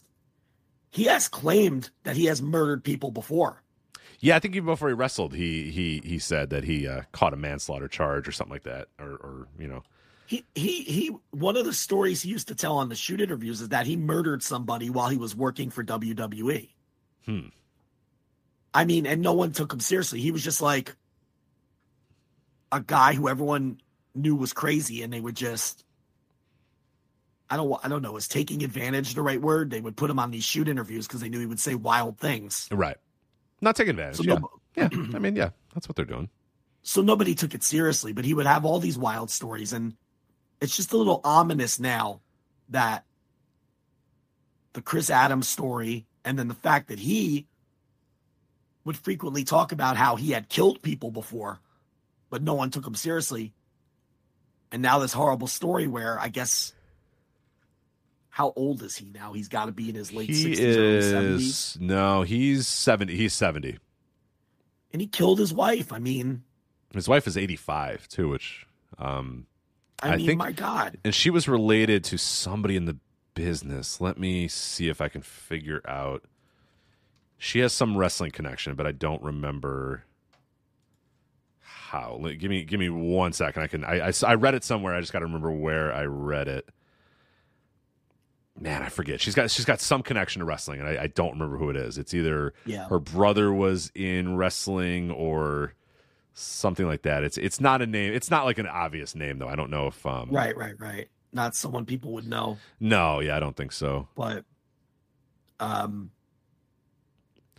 Oh, Todd Rule. Yeah, ju- Todd Rule. Do you remember that? Um, uh, Haynes was close friends with uh, Jeanette's son, Todd B. Craft, and that uh, he wrestled in Oregon as Todd Rule. So I don't know if you if, if you remember that name, but it's not ringing a bell. yeah, It's not ringing a bell. But um yeah, just a guy who if things would have happened differently, he he could have been one of the biggest stars in the world with his look. Just didn't have the he couldn't work and he didn't really have the necessary charisma, but he certainly had the look. And he just it was short tempered and, and never really lasted anywhere aside from Portland, where he also had a lot of problems. But yeah, just a terrible, terrible story, and and you know you feel horrible for the woman, and you know it's obvious. I mean they they weren't they weren't naming the victim or the alleged person, but he has been named at this point, right? Like it's official. yeah, they they're uh, they're in they're in no uncertain terms. They're they're saying it's he's it's the him. prime. He's the suspect. He's in the house. suspect. Yeah, there, there was a there was a gunshot.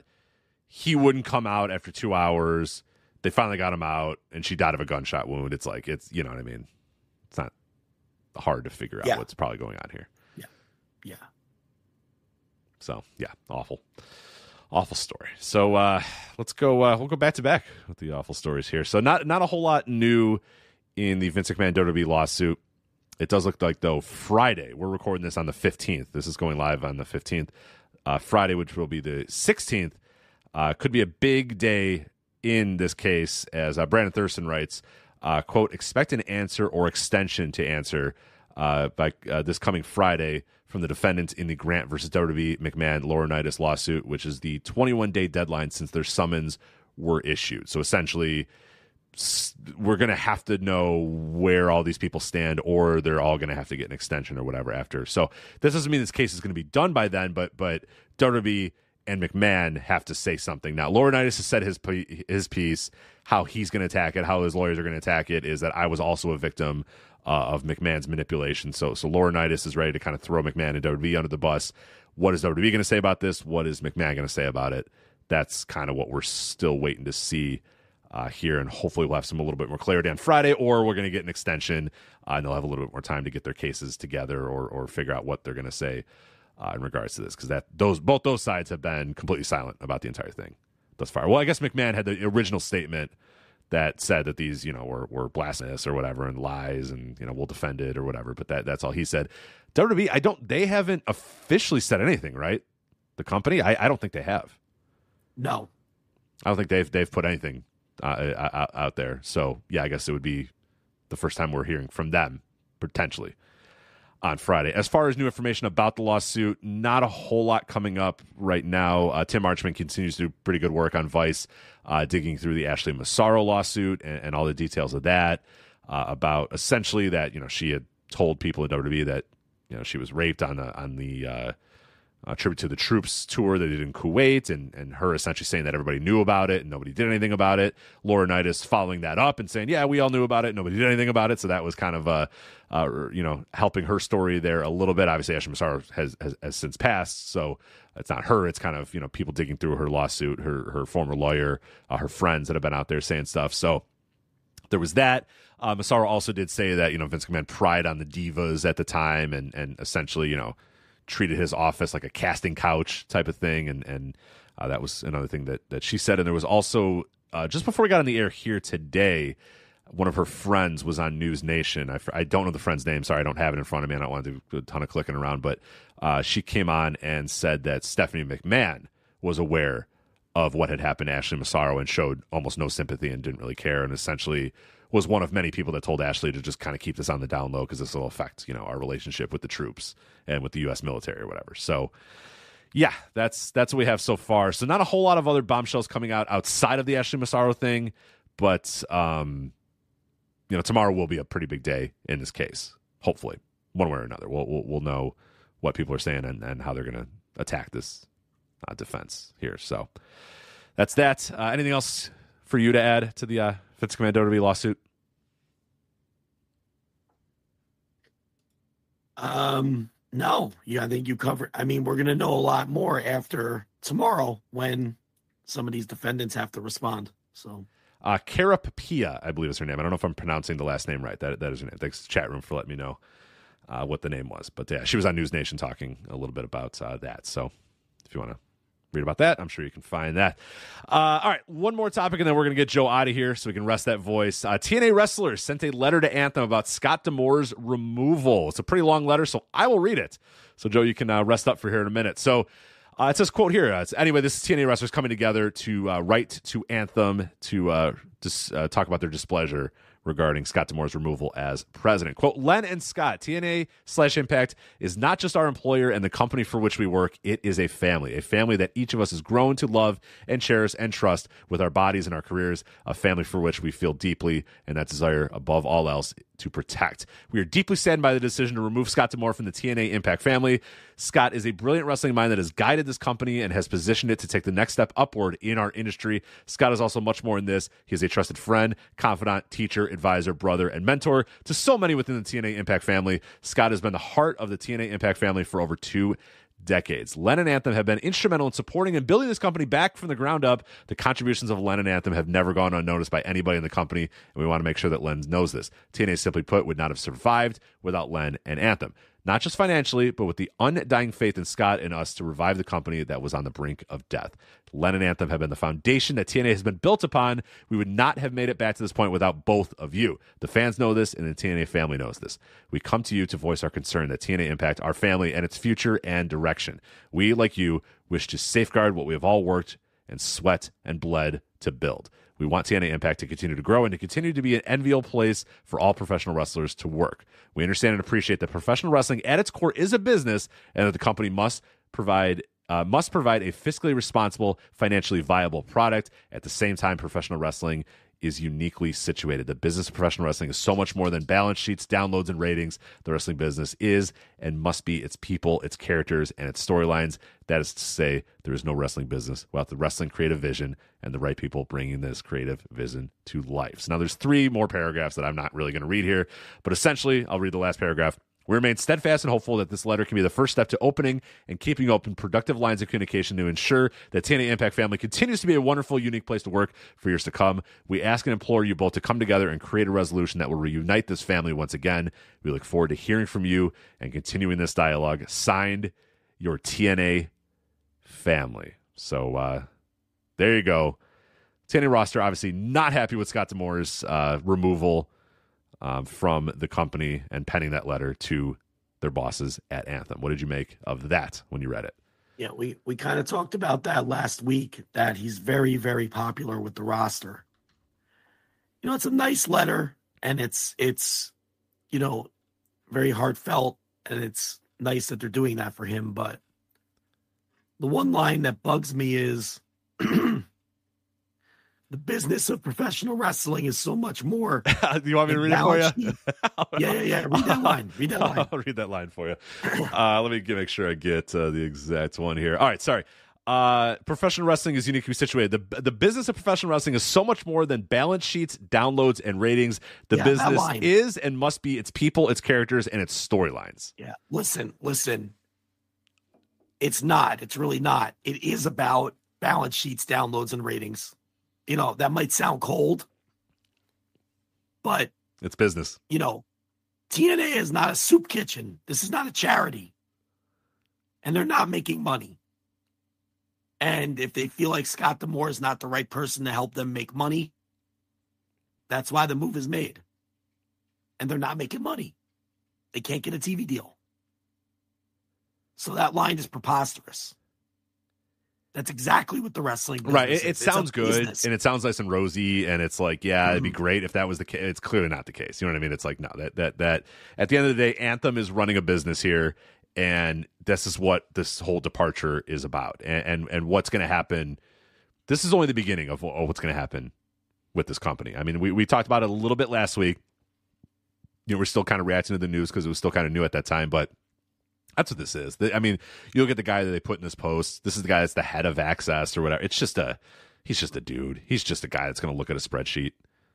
This guy doesn't care about wrestling. You know what I mean? This guy doesn't really care about, you know, the, the it's people. It's what, what, what was it? Uh, it's people, it's characters, it's storylines. I'm sorry. He cares about the balance sheet, downloads, and ratings.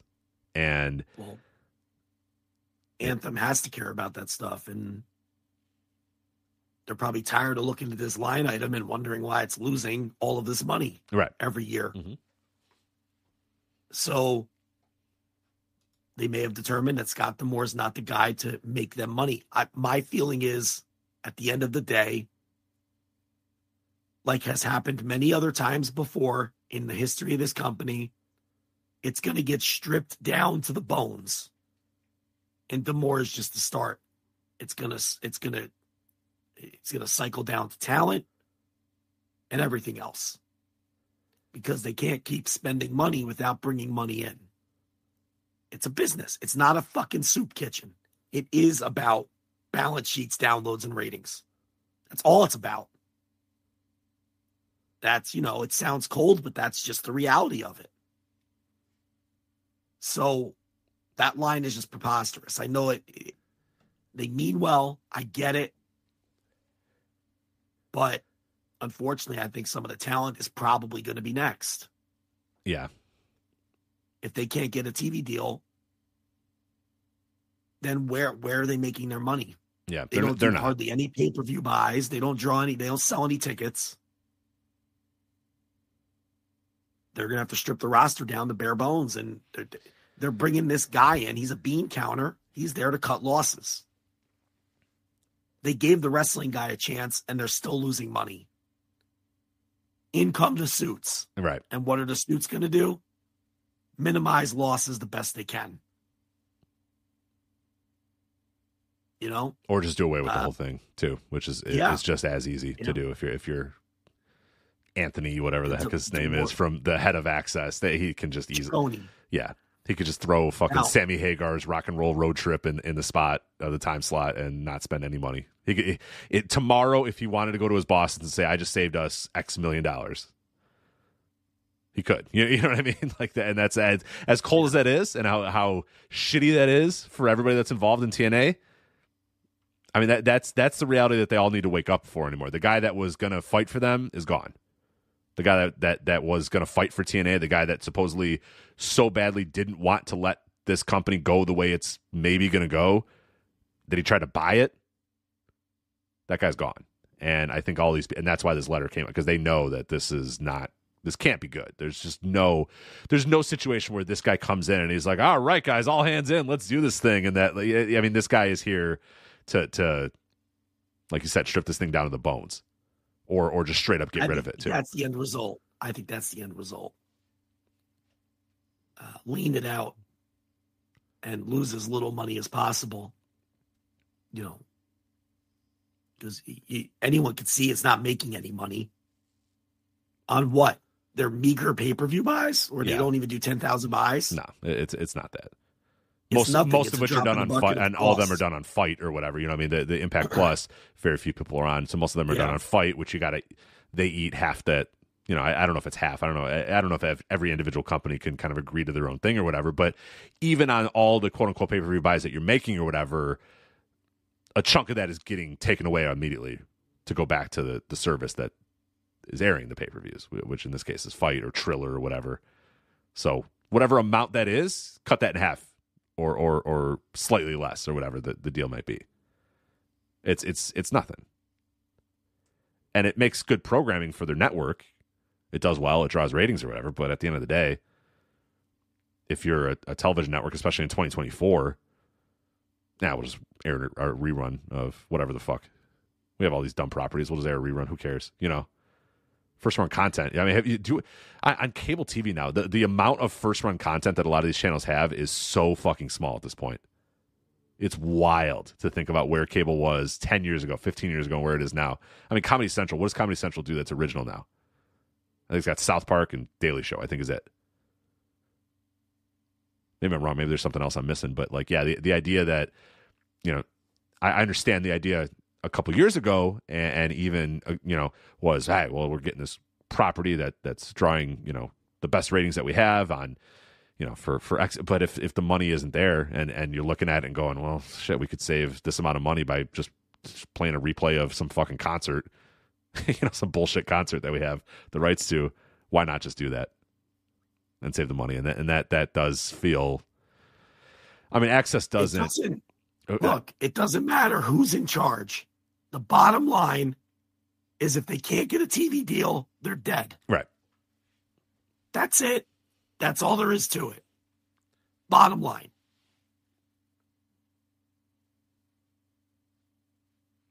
And I, I, yeah, you wonder how much they're even trying to get a TV deal for this company. I know they want it, but how badly are they even? Nobody, no one's. I mean, Tony Khan can't get a TV deal for ROH, and Right. he's a proven winner. Right. NWA He is on, on- yeah. He pre has proved he could get ratings, and he can't get a deal.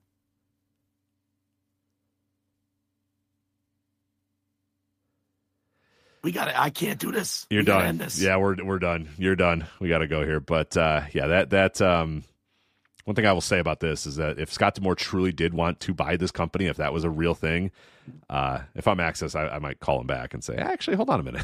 How much were you going to spend? How much are you going to give it? I would immediately, immediately sell it to, to Scott D'Amore and say, all right, it's your problem now, pal. Fine, we'll take our X million dollars and and and and play Sammy Hagar's rock and roll or our, our 30 minute blocks of old movie trailers instead.